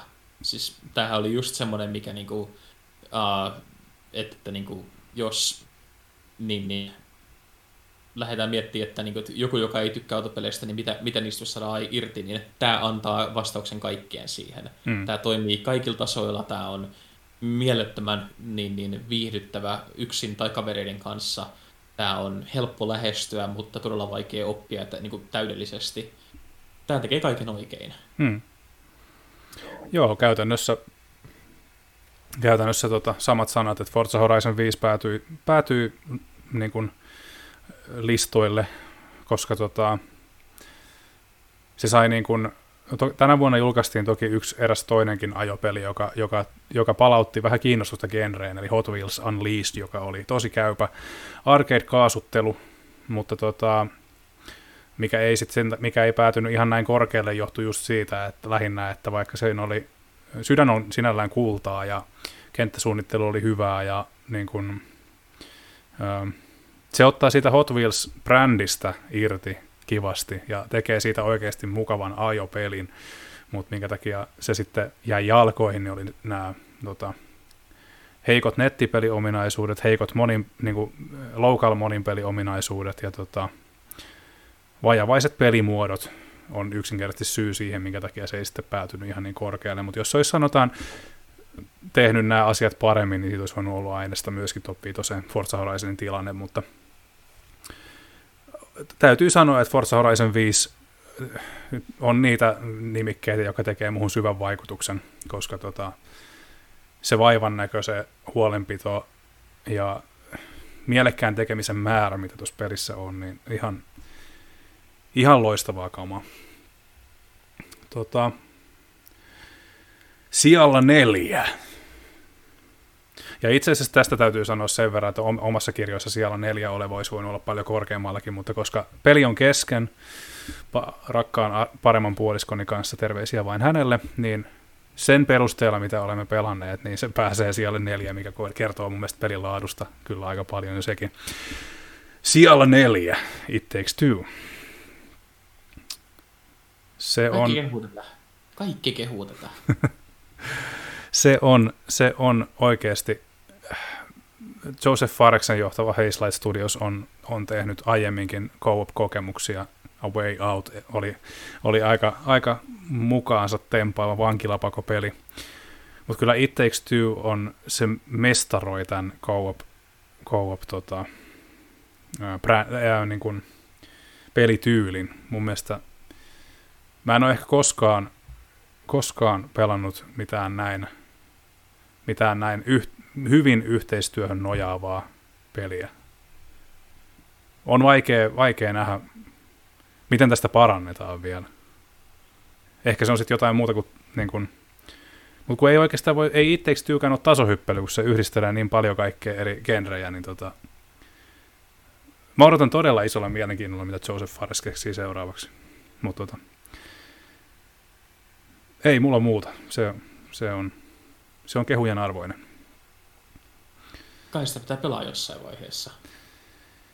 Kyllä, mä suosittelisin, suosittelisin kyllä, ei se. Aina on tietysti haastavaa, jos samassa taloudessa asuva ei ole kiinnostunut videopeleistä ja jos aikaa on rajatusti ja näin, mutta tuota, sen takia se meilläkin on edennyt niin hitaasti, koska tuota, ai, niin kun, ei vaan ole aikataulut aina natsannut yhteen, mutta tuota, kenties näin joulunpyhinä, niin päästään taas seikkailussa eteenpäin. Mikä on, Joonatan, sinulla siellä neljä? Ratchet Clank Rift Apart. Ui, ui, ui, sekin on suoranaista silmäkarkkia. Joo, ja sekä oli myös se, että jälleen kerran tasohyppelyt ei ole ehkä itselle se rakkain lajityyppi, mutta kun tulee eteen tämmöinen, joka elävöittää ja parantaa tasohyppelyitä kokonaisvaltaisesti näin hienosti, mm. niin sitä on pakko huomioida ja nostaa hattua. Uh, hieno tarina, hienot hahmot, aivan uskomattoman näköinen peli jota on ollut ilo pelata, ja se on ollut ilo pelata sen pariin tietysti sen jälkeen, kun sen on pelannut läpi, hmm. mikä on harvinaista itselle. Uh, Mutta tämä on harmillisesti nyt, kun on ollut porukalla vaikeuksia saada PlayStationeita, niin ei ole ehkä niin moni päässyt pelaamaan kuin ehkä toivoisi, mutta jos saa mahdollisuuden, uh, kannattaa ottaa pelattavaksi. Aivan, aivan huippupeli. Kyllä. Joo, itsellä on vielä kokematta tosiaan tämä, tämä helmi, mutta tota, edellinen, Insomniakin edellinen tota, Ratchet Clank kyllä vakuutti, vakuutti vahvasti. Ja, tota, öö, PS5 omistajat voivat myöskin tämän, jos ei Rift Apartia ole ma- malttanut vielä hankkia, niin aikaisemmin Ratchet Clankin, ra- aikaisempi Ratchet Clank on päivitetty s- niin kuin, ruudun päivitys, mitähän mä yritän sanoa, ruudun, päivitystä, ruudun päivitys on päivitetty niin kuin nykypäivän tasolle sikäli, että se on 60, 60 freimiä sekunnissa, niin Riftapartia odotellessa voi kokea myöskin tämän vanhemman osan vähän modernimmin, jos näin voi sanoa. Öö, joulu on taas, sen, sen aivo, ja aivot sulaa. Tota, sijalla kolme. Mun mielestä ehkä, ehkä tota vuoden isoin yllättäjä takavasemmalta, jota en suunnitellut pelaavani enkä arvostelevani, ja usko, uskokaa tai jälkeen arvostelu on tulossa, mutta äh, vaikeustason vuoksi eteneminen on ollut vähän hidasta välillä, mutta tota, kyllä se tulee sieltä. Peli on siis kesken myös tässä tapauksessa ja tota, tästä, syystä, tästä syystä en ota kantaa siihen, olisiko tämä ollut korkeammalla vai matalammalla, kun olisi päässyt pelin läpi, mutta tällä kokemuksella niin siellä kolme on Atluksen pitkään työstetty Shin Megami Tensei 5 se on tota, aikuisten Pokemon. Ja sitten sulle puheenvuoro. Ei vaan tota... Siinä miten se on oikeasti, se on mulle ensimmäinen osa, mihin mä oikeasti olen perehtynyt enemmän. Se on aloittelijan näkökulmasta aika hyvä tapa, tapa aloittaa tuo pelisarja, koska se tuo paljon moderneja juttuja verrattuna niihin vanhoihin osiin avoimen maailman, tai avoimemman maailman, ja se hylkää nämä luolastot, tämmöiset niin kuin Dungeon Crawler luolastot, missä tota, aikaisemmin on seikkailtu aiemmissa osissa. Ähm, vuoropohjainen se on edelleen, sitä ei ole muutettu. Käytännössä selvitäksesi sun täytyy neuvotella kohtaamisi demoneiden kanssa ja yrittää saada niitä sun puolelle, mikä on aivan loistava konsepti, ajaton konsepti. Se on hyvä, että he ovat sen pitäneet ennallaan. Ja se demonien kanssa jutustelu on aika hauskaa, vaikka se voisi olla myös monipuolisempaa, mutta en mä valita, se on hauskaa, joten se on, ja se on pelaamisessa aina tärkeää. Tota, oikeastaan, oikeastaan siinä on jotain semmoista hämärää, tosi hämärää tenhoa, joka teknisistä oikkuiluista huolimatta, niin vaikka se koreille grafiikalla, niin se kutsuu luokseen ja siellä on hauska seikkailla siellä maailmassa. Ja si- siinä on jotain, jotain selittämätöntä karismaa ympäristä peliä. Se on aika, aika uniikki loppuviimein, koska se on niin jotenkin, se on aika, aika, tota, aika omanlaisensa teos. Pieni miinus tosiaan tulee tuosta teknisestä puolesta, se on tällä hetkellä, tai se on tällä hetkellä Switch yksinoikeus ja Unreal Engine peli, ja tästä syystä, vaikka tekijät on varmasti tehnyt parhaansa, niin peli ei pyöri ihan täydellisesti. Se on aika, yskähtelee, yskähtelee ruudun päivityksen osalta ja se, vähän sieltä sun täältä, ja eikä se graafisesti, se tekee graafisesti mielenkiintoisia juttuja, mutta tota, Switchin yksi perisynneistä, eli tämä matala piirtoetäisyys ja sitten tämä selkeä pop-uppi esiintyy myös tässä, eli, eli tässä on graafiset puutteet, aika selkeät sellaiset, mutta tota, tämä on pelillisesti niin kovaa kamaa ja varsinkin roolipelien ystäville, että e, en, en, en voi kylliksi kehottaa tätä hankkimaan. Ja tämä on myöskin oikeasti, vaikka sä olisit sarjan aloittelija, jos sä oot pelannut roolipelejä enemmän, tämä tarjoaa kyllä oikeasti haastetta. Ja vaikka sä et olisi pelannut roolipelejä niin paljon, niin tässä on myöskin helpompia vaikeustasoja, jonka takia on helpompi hypätä kärryyn mukaan. Iso suositus.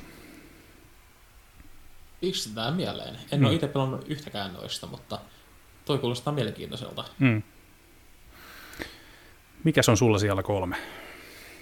Siellä kolme on Resident Evil Village, joka yllätti mut kanssa, koska Resident Evil ei ole oikein napannut moneen vuoteen. Resident Evil 2 remake oli kiva, mm. mutta mä en ole ollut tota niin, en ole ollut silleen niin kuin sarjan fani pitkään pitkään aikaan. Ja mä ajattelin, että tämä nyt ei välttämättä olisi mitenkään erikoinen, koska Seiskakaan ei hirveästi napannut ja sen sijaan mä huomasin, että mä oon pelannut sen nyt tähän päivän mennessä niin varmaan viisi vai kuusi kertaa läpi ja nauttien joka hetkestä. Tämä on mm. kaikin tavoin varmaan paras Resident Evil-peli, mitä mä olen pelannut. Niin Village. Joo. Joo, kyllä. Tämä on jakanut jonkun verran mielipiteitä. Osa on tykännyt tästä, tästä tota, toiminnallisemmasta suunnasta. Ja niin kuin helpotuksista tähän esimerkiksi inventa- ikuiseen inventaario-ongelmaan. Tämä taitaa olla ensimmäinen Resident Evil-peli, joka ei tee ongelmaa siitä pienestä inventaariotilasta. Joo, ja tämä on, Mä oon käsittänyt myöskin, että, että, että jos se, seiska oli vaan ihan, ihan tos, todella ahdistava, niin kasi on vähän niin kuin semmoinen kummitusjuna, viihteellinen kummitusjuna, joka, ei, joka, joka ammentaa eurooppalaisesta kauhusta, mutta sitten se tekee se jotenkin sillä tavalla, että, että, että se ei niin kuin, se on, niin, kummitusjuna on ehkä paras tapa kuvaamaan sitä Joo, kokemusta. Kyllä. että. kyllä, ja siis se, että hieno hahmokaarti, todella paljon tekemistä, ja vaikka se on kummitusjuna, niin se on semmoinen nautittava semmoinen. Hmm. Eli kyllä, tälle lämmin suosittelu. Kyllä. Joo, ja ehdottomasti Capcom, Capcom on selkeästi vireessä, että tota, vaikka kolmosen remake ei ollut niin hyvä, niin Joonatanin mainitsema Resident Evil 2 remake on niin laadukasta tavaraa, että sitä, sitä ei vaan kannata missata. Oli sitten lähdemateriaali tuttu tai ei, niin iso suositus sillekin.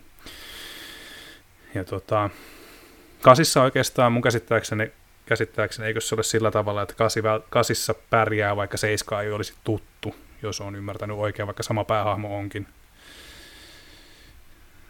Äh, joo, ei, ei tarvitse mitään semmoista. Ja oikeastaan kun toi, se on ainoa huono puoli näissä on toi päähahmo. Ethan Winters on niin tajuttoman huono hahmo, että ei, ei oikein väliä, että kuka siinä niin on pääosassa. Mm. Mm. Kyllä, kyllä. Joo, Ethan, niin kuin, se on niin kuin laadukas, te, laadukas teos Ethanista huolimatta, jos näin sanotaan. Kyllä. Tota, sijalla kaksi. Ja jos sanotaan, että jos mä olisin kehdannut, mä olisin laittanut tämän todennäköisesti vuoden parhaaksi peliksi, mutta koska mä en kehdannut, niin siellä, vain siellä kaksi on ehkä paras remasteri hetkeen, eli Mass Effect Legendary Edition.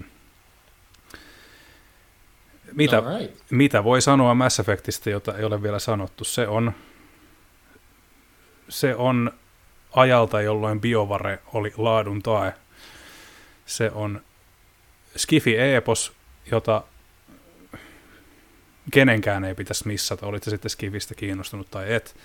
Se koko niin ansiokkaasti kaikki ton trilogian osaset yhteen, yksin kansiin, kaikki DLCt, kaikki, mitä, kaikki lisämausteet, mitä aikoinaan tuotiin, tuotiin tuohon trilogiaan. Ja oikeastaan, oikeastaan niin kuin, vaikka se on tehty, sitä ei ole tehty alusta asti uusiksi, mutta mun mielestä tämä trilogia on loistava osoitus siitä, että miten ö, hyvä pelisuunnittelu, loistava käsikirjoitus ja hyvä ääninäyttely, miten, miten ne kestää parhaimmillaan aikaa.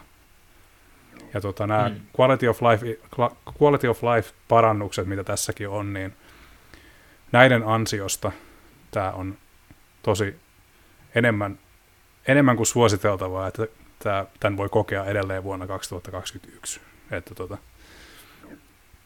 en pysty kylliksi. Mä pelkäsin, kun mä otin tämän omalle, omalle kontolleni tuossa keväällä, niin mietin, että onkohan tämä nyt vikatikki, että kuinka paljon mua harmittaa jälkikäteen, että, että tota, pilaa nyt hyvät Mass Effect-muistot sillä, että mä otan tämän trilogian käsittelyyn, mutta tota, päinvastoin se vaan vahvisti sitä, että oikeasti että tämä oli hemmetin kovaa kamaa ja se on sitä edelleen. Iso suositus. Olisi sitten tuttu entuudestaan tai ei. Mutta, mikäs on sulla siellä kaksi? Mulla on kans tämmönen uusinta julkaisu, eli Final Fantasy VII Remake Intergrade. Uh, ja tää on... ennen kuin jatkat, mainos tähän väliin, eli keväällä PS Plusalle hankkineet saavat tämän PS5-päivityksen nyt ilmaiseksi. Square oli antelias ja armollinen ja toisen puoli vuotta myöhässä, mutta toi kuitenkin ja itsekin tämän päivitin ja hankin lisäosan. Ja tämä olisi todennäköisesti saattanut löytyä omaltakin listalta, jos, jos olisin saanut vähän tätä niin sanotusti pelattua, mutta en ole sitä tehty tehdä, mutta tosiaan mainostauko ohi, jatka ihmeessä. Miksi Ä- tämä on niin hyvä? Tämä on Final Fantasy 7. Final Fantasy 7 on yksi parhaita pelejä, mitä ikinä on tehty. Uh, ja tota, tämä jatkaa sitä samaa laatua. Tässä on hyvä lisäosa. Tämä Jufin tarina on hieno, vaikka onkin lyhyt. Ja ps niin tämä näyttää entistä paremmalta ja pyörii paremmin. Et kaikki, mitä PS4 oli, eli se, että se oli pitkät latausajat ja tekstuurien pop jatkuvasti, niin mm. ne aika pitkälti loistaa poissaolollaan. Eli mun mielestä tämän ei olisi nyt tulla edes PS4 silloin alun perinkään, koska yksinkertaisesti se alkaa olla niin vanhaa rautaa, että mm. turhaan sitä enää roikuttaa mukana. Niin ja sitten sama, samaan aikaan kumminkin toi Seskan remake niin oli myöskin järisyttävän kova osoitus Squaren teknisistä taidoista, ja miten ihmeessä ne sai siitä niin paljon irti sitä vanhasta raudasta. Kyllä. Ja siis hieno peli, tämä, tämä, niin erityisesti just se, että se on tarina on hyvä, mutta pelinä se on hyvä. Siinä on paljon tekemistä, se on JRPG, joka on kuitenkin ehkä länsimaistettu niin kuin hyvällä maulla. Mm. Et to, toiminta ja taistelut on vähän erilaista, uh, mutta mun mielestä ne on todella hyviä päivityksiä. Mm. Uh, mä pidän tästä edelleen kuin hullupuurosta. Mä pelkään vaan, että me ei tulla koskaan näkee tätä sarjaa loppuun asti, koska Square no hän alun perin puhui, että tämä tulisi paljon nopeammin nämä episodit, mutta nyt on mennyt pari vuotta, me ei olla edes kuultukaan, että missä vaiheessa toi seuraava episodi menee, ja kuka tietää, että miten monta ne joutuu tekemään ennen kuin ne saa tarinan loppuun asti. Totta.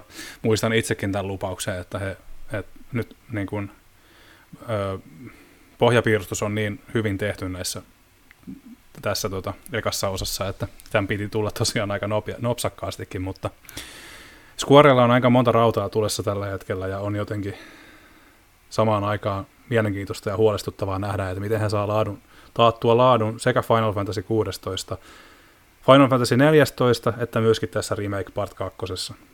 Se on vähän pelottavaa, eikä niin vähäkään. Jep. Tota, tosiaan on hyvä, että joulun pyhät on tulossa, joten että pääsee, pääsee vähän niin kuin aikakapselissa takaisin vuoteen 1997, että miten tota, miltä maailma silloin näyttikään. Öö, mä oon itse tosi innoissani, mä oon onnistunut välttämään tämän remake-spoilerit tosi hyvin. Öö, mä oon ymmärtänyt, että remake tekee paljon asioita, tai monia asioita eri tavalla, ja just tämä mainittu Juffi-episodi tökkii, tökkii sitten tota, juonta lähemmäs sitä tulevaa part 2, niin tosi mielenkiintoista nähdä, minkälaisia juttuja tämä tekee. Joo, mä lämpimästi suosittelen. Mm. Mutta mä oon tässä keulinut, mäpä annan sulle nyt viestikapulan, että kerro Jonatan, mikä on vuoden paras peli sun kirjoissa. Ja, tota, mua naurattaa sen takia, että tämä taisi olla viime vuonnakin sun vuoden paras peli. No, mutta siis, mutta tota, kerro, on, kerro, miksi se ansaitsee kahtena vuotena peräkkäin vuoden parhaan pelitittelin. Mä tunnen itteni huijariksi nyt tämän kanssa, että, että mä nyt näin teen, mutta niin vuoden paras peli on Disco Elysium Final Cut. Ja kyllä, tämä oli mun viime vuoden paras peli. Ja kyllä, ne julkaisi sen uudelleen tänä kesänä päivitettynä versiona, missä on ääninäyttelyjä, muutamia uusia kenttiä tai tehtäviä ja hieman, hieman muutettu asioita. Ja mä, mä käytän sitä porsaanreikää nyt hyväkseni, että mä sanon, että se on tämän vuoden paras peli, koska Disco Elysium, ne jotka ei ole lukenut mun arvostelua tuolta konsolifinin sivuilta, niin se on peliteollisuuden merkkiteos. Se on uskomaton saavutus, mikä todistaa, että peleillä voidaan tehdä vielä ihan mielettömiä asioita, mitä ei ole mietittykään tähän mennessä. Mm. Se, se mullistaa roolipeli niin, niin tyylit totaalisesti, se tekee rooliseikkailun ja etsivän mysteerin, missä ei ole taistelua ollenkaan, mutta sulla on jatkuvasti tunne siitä, että sä joudut kuitenkin taistelemaan maailmaa vastaan. Se käsittelee mielenterveyttä niin, niin todella liikuttavasti ja hellämielisesti. Se esittää uskomattoman visioon tämmöisestä pan-eurooppalaisesta maailmasta, missä niin, niin voi nähdä jatkuvia viittauksia jopa tänne Pohjoismaihin, missä me ollaan kasvettu mm. lamojen sun muiden keskellä siinä on yksi parhaita soundtrackeja, mitä ikinä on tehty Sea Power Bandilta. Uh, nyt ääninäyttely vielä lisää entisestään siihen. Ääninäyttely on todella laadukasta kautta linjaan. Uh, mä oon pelannut sen varmaan 8-9 kertaa läpi. Mä aion pelata se uudelleen läpi tässä niin, niin, loman aikana. Mm. Ja tota, se on kaikin tavoin, jos ne julkaisee siitä uuden päivityksen ensi vuonna, niin se tulee olla ensi vuonnakin vuoden paras peli. mä ihan häpeilemättä vaan sanon, että tämä on, tää on semmoinen, mitä mä, mä tuun hehkuttaa vuosikymmeniä, jos vaan niin, niin pystyy. Ja mm. mä toivon, että Disco Elysium 2, mikä on työn alla, tulee olemaan yhtä hyvä. Mm. Kyllä, siinä on varmasti te, onhan siinä varmasti vähän paineita tekijätiimilläkin sitten, miten lähtee tuosta tekemään jatkoa, jatkoa noin, noin tavallaan niin kuin vakuuttavalle teokselle, joka ponnisti käytännössä niin kuin tyhjästä. Et tota, on varmasti on kaiken va- maineensa ansainnut ja niin kuin,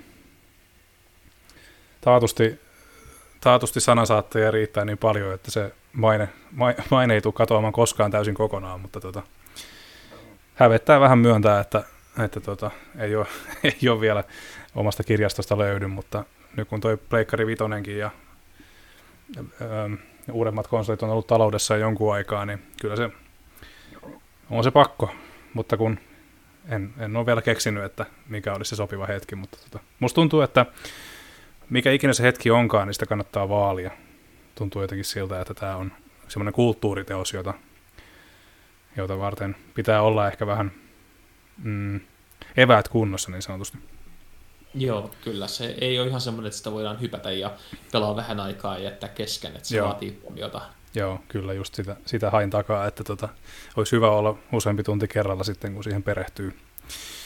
perehtyy. Tota, eipä siinä. Mä hyväksyn tämän porsaanreijan, ja muutakin sieltä löytyy öö, vuosina 2007-2013 vai 2011, koska toi viimeinen Mass Effect nyt tulikaan, niin, niin tota, kyllä mäkin huijasin tavallaan tuossa, niin, niin, niin me annetaan anteeksi. tota, niin, öö, No sitten meikäläisen vuoden paras peli, ja mä tiedän, että tämä aiheuttaa Joonatanissa vähän parranpärinää ja hämmästystä ja vähän hampaiden kiristelyäkin ehkä, mutta tota, mun vuoden paras peli on, täytyy sanoa, että yhdistelmänä odotusarvot fanipoikuus, studion aikaisemmat nimikkeet, odotusarvot, oikeasti, oikeasti vaan se, että minkä takia tämä ehkä nousee niin korkealle omalla listalla, tai miksi tämä nousee korkeammalle omalla listalla, on se, että se lapsen omainen innokkuus palkittiin kerrankin. Joten mun vuoden paras peli on Psychonauts 2. Ja antakaa kun selitän, miksi. Se on isosti ykkösosaa fanittaneelle ihmiselle vuosikausien odottelun jälkeen oikeasti, tyy, oikeasti todella hedelmällinen täyttymys. Et, öö, näistä pettymyksistä puhuttiin aikaisemmin ja niitä on ollut tosiaan ihan riittävästi. Mutta sitten tulee peli, joka osaa, osaa täyttää ne odotukset, mitä oli, ja jopa vähän ylittää ne, ja jonka johdosta sitä on sitten niin älyttömän, älyttömän iloinen ja onnellinen, että, että, että ne odotukset, että kannatti odottaa. Ja tota, mä oon myöskin tämän studion puolesta järjettömän iloinen, koska tota, tämä on pitkä projekti, tämä on ollut tosi pitkä projekti. Tässä on ollut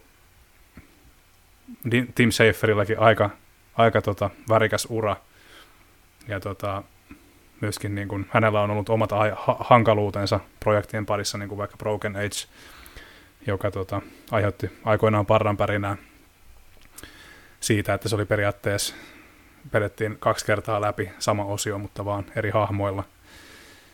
Ja se ei ollut ihan sitä, mitä oli luvattu, mutta tota, Psychonauts 2, mitä ikinä sieltä luvattiinkaan, niin on sitä, mitä, mitä sanottiin sen olevan ja vähän ehkä enemmän. Mun mielestä tota, vaikka, olisit, vaikka sä et pitäisi tasohyppelyistä, Psychonauts 2 voi silti viedä mukanaan. Ihan vaan sen takia, että se on maailmaltaan ihan äly, älyttömän mielikuvituksekas, hyvä niin erinomainen käsikirjoitus ja käsittelee kypsällä tavalla mielen sopukoita ja niitä ongelmia, mihin, mitä liittyy mieleen. Mä en, mä en oikein, oikein osaa sanoa muuta. Se on, mä olin vaan niin kuin mielettömän iloinen, kun mä lopputekstit pyöri. En siitä syystä, että nyt se on vihdoin viimein ohi, vaan siitä syystä, että mä sain sen täyttymyksen ja samalla oli myöskin tosi haikea mieli, että nyt se on ohi. Mä en tiedä milloin mä saan lisää, mutta on myöskin toiveikas olo siitä, että sitä kannattaa odottaa, mitä ikinä sieltä tuleekaan. No mutta kiva, että se to, tosiaan niin toimi sulle. Siis eihän, eihän se munkaan mielestä mikään huono peli ollut. Mm. Et ei, ei mitään parran päristelyä tai mitään muutakaan. Että, äh, mähän, mä siis, mä pidin siitä, mä annoin sille tämän pelätyn kolme tähteä. niin, pelätyn kolme niin, mistä, mikä, mikä on selkeästi nyt jonkinlainen loukkaus pelejä uh, Mutta siis uh, ihan, ihan puhtaasti niin toi, tota, uh, siis mun, munkin mielestä se oli hyvä peli, ja tota niin, uh, mä en vaan pitänyt sitä yhtä paljon kuin sinä. Mm. Ei siinä, ole, siinä ei ole mitään, siinä, nämä on mielipiteitä ja siinä ei ole mitään pahaa, mutta just että joku, se, se, se aiheuttaa varmasti ihmetystä, että miksi, miksi just tämä, niin, niin, niin mä kokisin, että se on, niin kuin, on, on tarve selittää tämä tavallaan historia itsellä tämän ta, sarjan taustalla, että miksi, miksi se iski niin lujaa kuin mitä se iski. Joo, mutta hienoa, että iski ja hienoa, että mm. löytyi tuommoinen peli, mikä niinku piti niinku mukaan, vei mukanaan ja antoi tämmöiset fiilikset, että mm. niin, niin, nautti siitä ihan loppuun asti. Kyllä, kyllä, ehdottomasti. Ja niin kuin ne tavallaan, me, ekassa osassahan on oikeasti, siihen on tavallaan aika vaikea palata, koska siinä on teknisesti semmoisia juttuja, että sen huomaa olevan 2000, 2000-luvun tota, vanhahtava tasohyppelypeli. Et siinä on vähän semmoista chankkiä, joka, jota on vähän vaikea sietää nykypäivänä, mutta kun Psychonauts 2 tuo senkin niin kuin sen, sen puolen niin hyvin nykyaikaan, se oli mun mielestä julkaisussaankin jo niin hiottu teos, että tota, ihan isot pisteet jos pelkästään siitä, että, että en mä muista kokeneeni oikein mitään bukejakaan siinä. Että se, ne, se aika, mitä ne käytti sen viimeistelyn, niin oli selkeästi käytetty niin kuin tosi hyvin, jos näin voi sanoa. Mm, kyllä.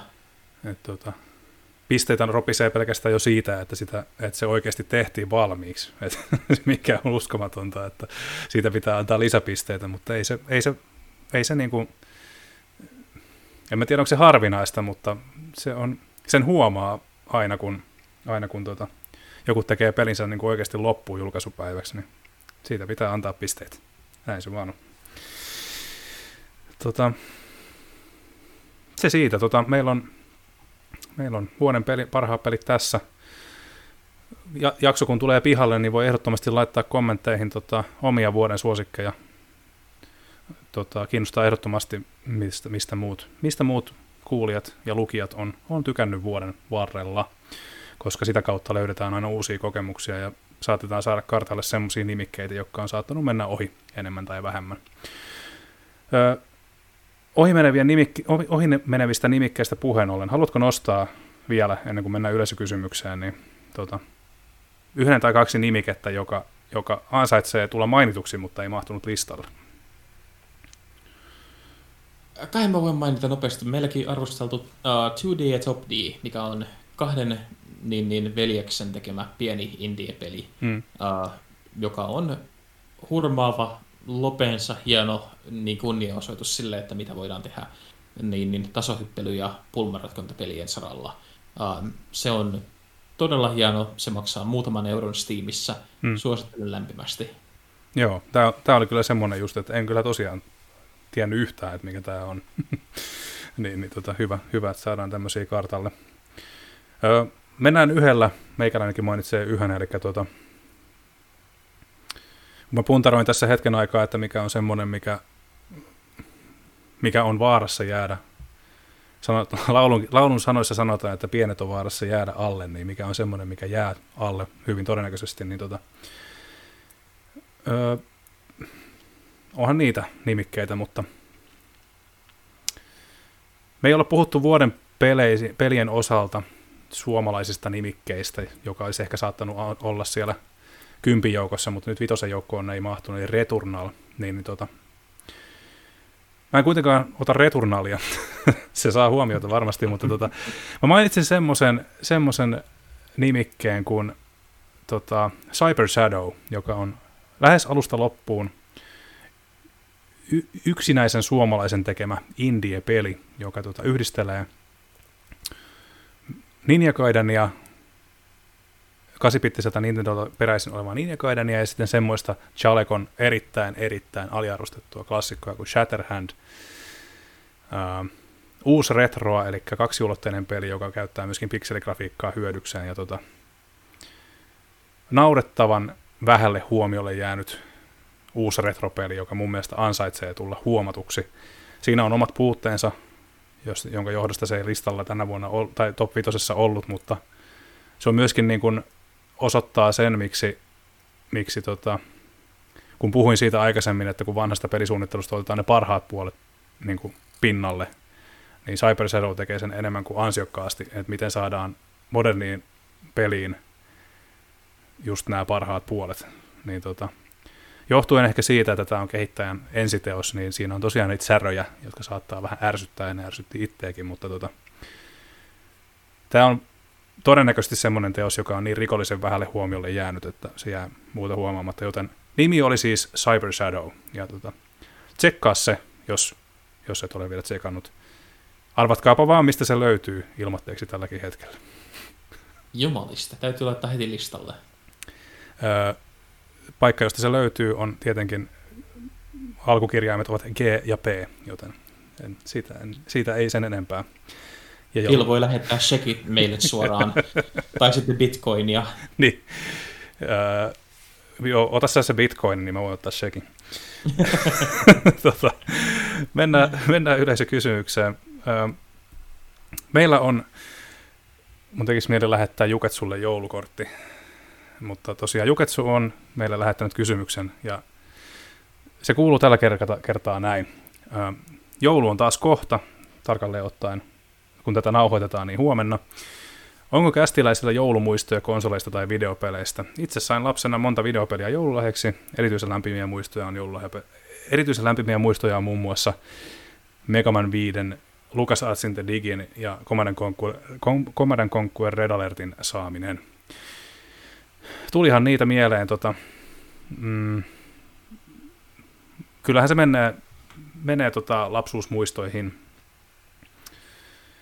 koska silloin ei ollut omissa käsissä se, että mitä saa.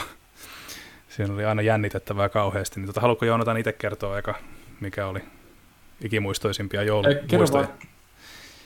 Tota, uh, no, niin. kerro vaikka, kerro vaikka itse. Joo. No tota, joo, siis ensimmäinen, ensimmäinen ens, ensimmäisenä miettisin tuota joulua 97, joka, joka jo tosiaan jää, jäänyt mieleen ikuisiksi ajoista johtuen siitä syystä, että sain silloin ensimmäisen PlayStationin joululahjaksi ja siihen Crash Bandicoot 2. Paketista ei löytynyt kuitenkaan muistikorttia, joka, on, joka oli vähän pettymys, mutta tota, se into, into ei kuitenkaan laantunut, laantunut tästäkään huolimatta, vaan pleikkari saattoi olla päiväkausia päällä siitä syystä, että, että tota sitä muistikorttia ei ollut. Ja tota, oli esimerkiksi niin kuin Oddworld Apes Odyssey, josta tuosta puhuin aikaisemmin, niin tota, on semmoinen peli, jonka on läpässyt alusta loppuun yhdellä istumalla siitä syystä, että muistikorttia ei talossa, taloudesta löytynyt. niin, niin tota, Crash Bandicoot 2 oli tosiaan se eka peli, mikä tuli, mutta Ape, Ape oli niin kuin toinen tai kolmas peli, mikä taloudesta löytyi, koska isoveljeni myös investoi johonkin pleikkaripeliin, jonka nimeä en muista. Tota, hauskana kuriositeettina tosiaan lahjapaketista löytyi vuosina 97-2000 aina Crash, tuoreen Crash-peli, eli se oli 97, se oli 2, 98, 3, 99 Crash Team Racing ja 2000 Crash Bash, jota tuskin kukaan enää muistaa, mutta siinä oli lahjatoiveet hyvin, hyvin tota, meikäläisellä valmiina, kun tiesi, luki pelilehtiä ja tiesi, että taas tulee uusi Crash, ja sitten oli vähän ihmeessä, että Crash Team Racing, no kyllä mä tämänkin haluan, kun tässä on Crash ja sitten tulee Crash Bash ja taas jotain erilaista. No kyllä mä tämänkin haluan. Ja, tota niin, niin. se, se, en mä tiedä, se on jotenkin vaan hauska, hauska jotenkin muisto, että, että tota, yksi juttu oli vakio, minkä tiesi, mitä tulee joululahjapaketista, jos vaan toiveet pitää, toiveet toteutetaan niin sanotusti.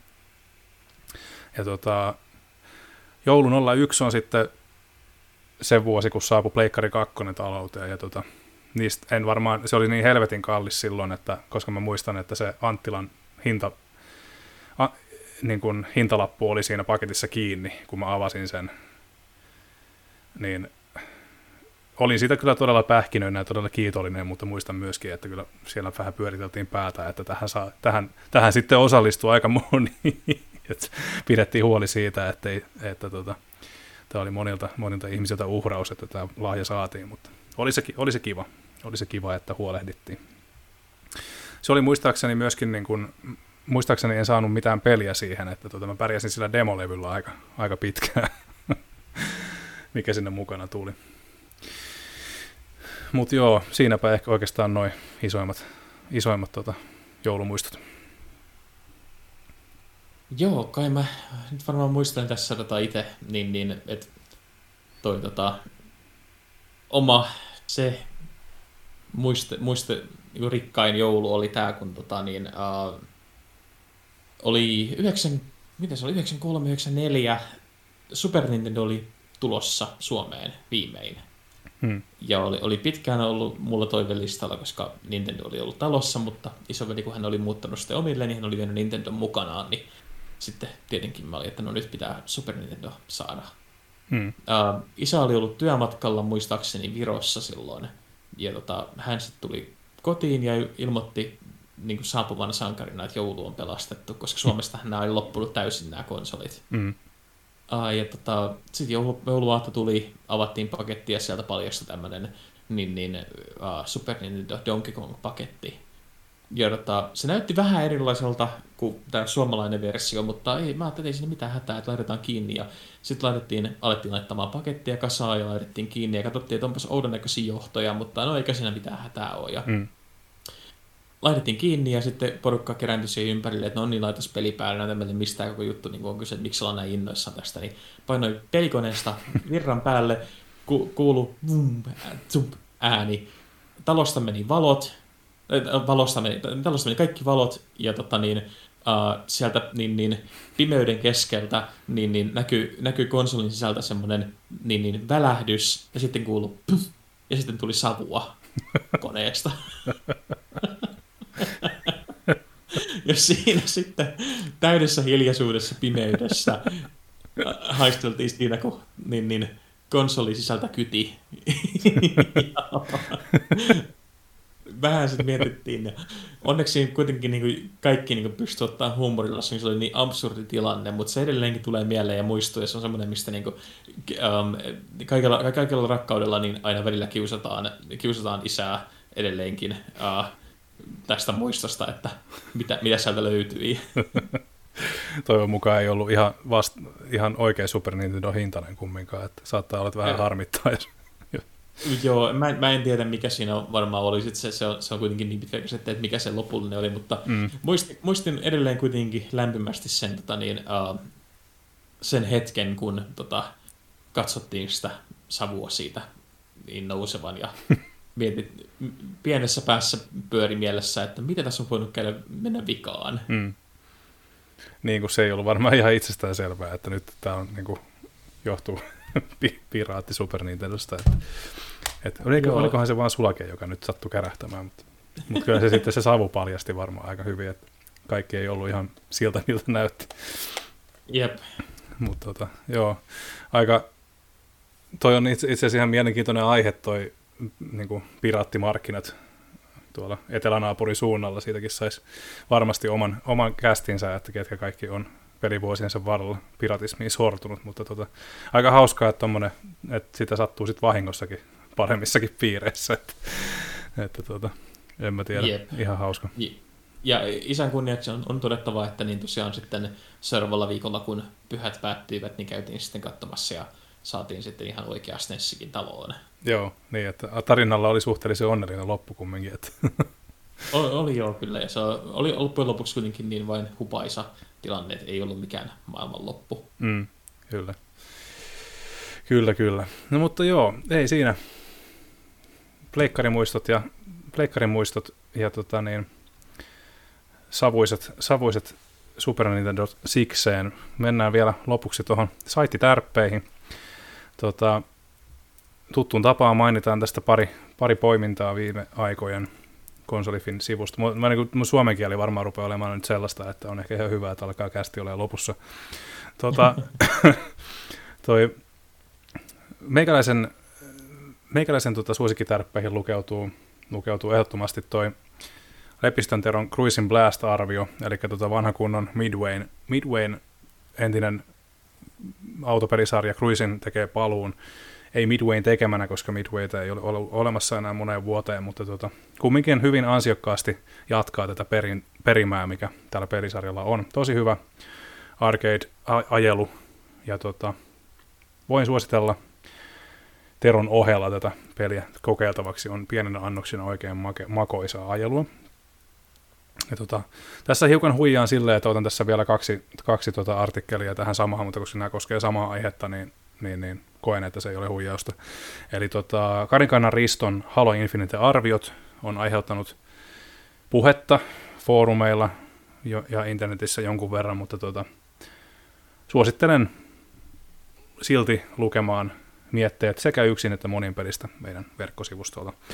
Halo Infinitestä sen verran, että sekään ei päätynyt tänä, tänä vuonna meikäläisen top 5 listalle, mutta tota, mm, se on mun mielestä aika niihin, niihin, niihin tota, lähtökohtiin nähden, mikä 343 Industriesilla oli tämän pelin kanssa, niin mun mielestä Halo Infinite on ainakin yksin pelinä niin yllättävän hyvä kampanja, sanotaan näin. Et mua itseä ei häiritse tarinaputket niin pahasti, niin kyllä ainakin tähän mennessä peli on vielä kesken, mutta olen, olen viihtynyt Halo Infiniten parissa, parissa kyllä itsekin. Mutta tota, se niistä. Onko Joonatanilla mietteitä?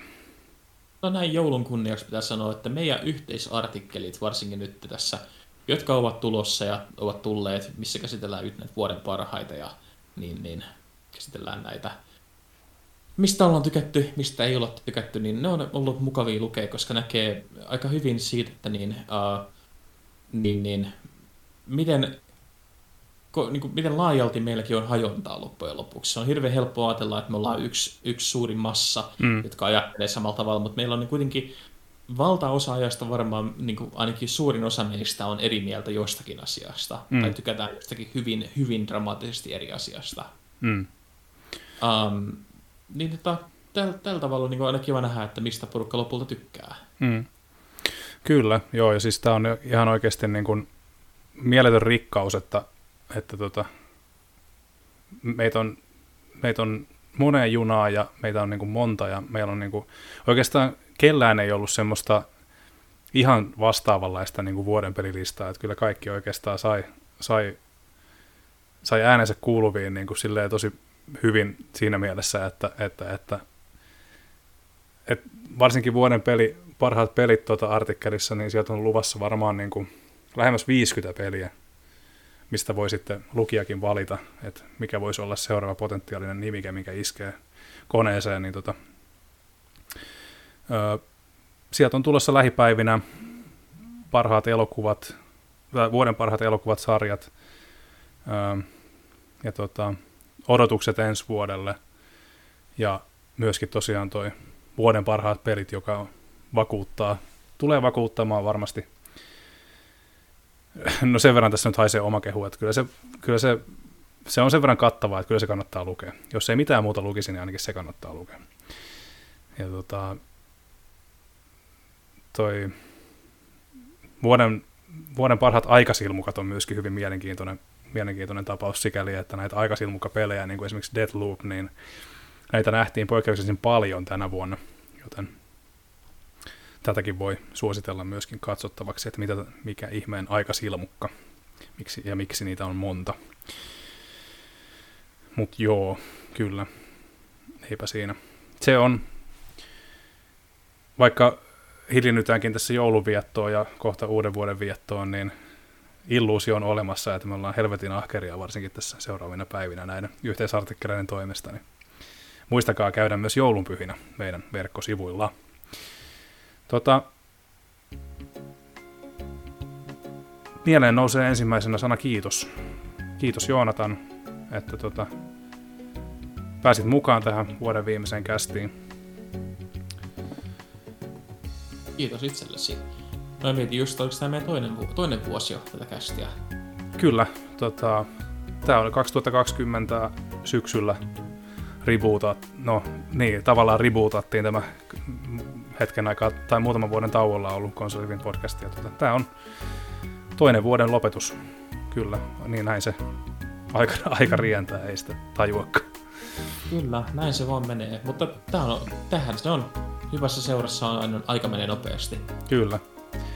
Ja joskus sitä aika menee niin nopeasti, että toivoisi jopa sitä aikasilmukkaa, että se voisi kokea uudestaan ja uudestaan tai sitten niin nyt kun mä sanon näin, niin sitten näin, näin tulee tapahtumaan ja sitten olen kirottu alimpaa helvettiin. Mm. Mutta tota, näin voi, no niin, en tiedä. 2022 voi taas osoittaa sen, että aikasilmunkatkin on mahdollista tässä ulottuvuudessa. Niin tota, ennen kuin menee nyt ihan, ihan Dr. Huuksi, niin tota, lopetetaan kästi. Kiitoksia kuulijat tästä vuodesta. On ollut oikein ilo tehdä tätä hommaa teille. Ja tota, tämä on, palaamme ensi vuonna, pidämme nyt määrittelemättömän pituisen tauon, mutta sen voi taata, että tosiaan tammikuussa tullaan taas. Ja, ö, muistakaa seurailla meitä somessa, Facebook, Instagram, Twitter, siellä ollaan aktiivisia, julkaistaan sisältöä enemmän tai vähemmän. Sekä meillä on myöskin hyvin elivoimainen foorumi, jota kannattaa, jossa kannattaa käydä keskustelemassa samanmielisten ja erimielisten kanssa. Keskustelu on aina hyvästä. Muistakaa laittaa meille kysymyksiä. Meitä saa aina kysyä. Me yritämme siihen vastata parhaamme mukaan. Vielä kerran iso kiitos kaikille tämän Konsolifin perheen jäsenille, niin kuulijoille, lukijoille kuin kanssa journalisteillekin. Nyt se on mun puolesta viimeistä kertaa tältä vuodelta. Moi moi! Kiitos teille. Ei vaan.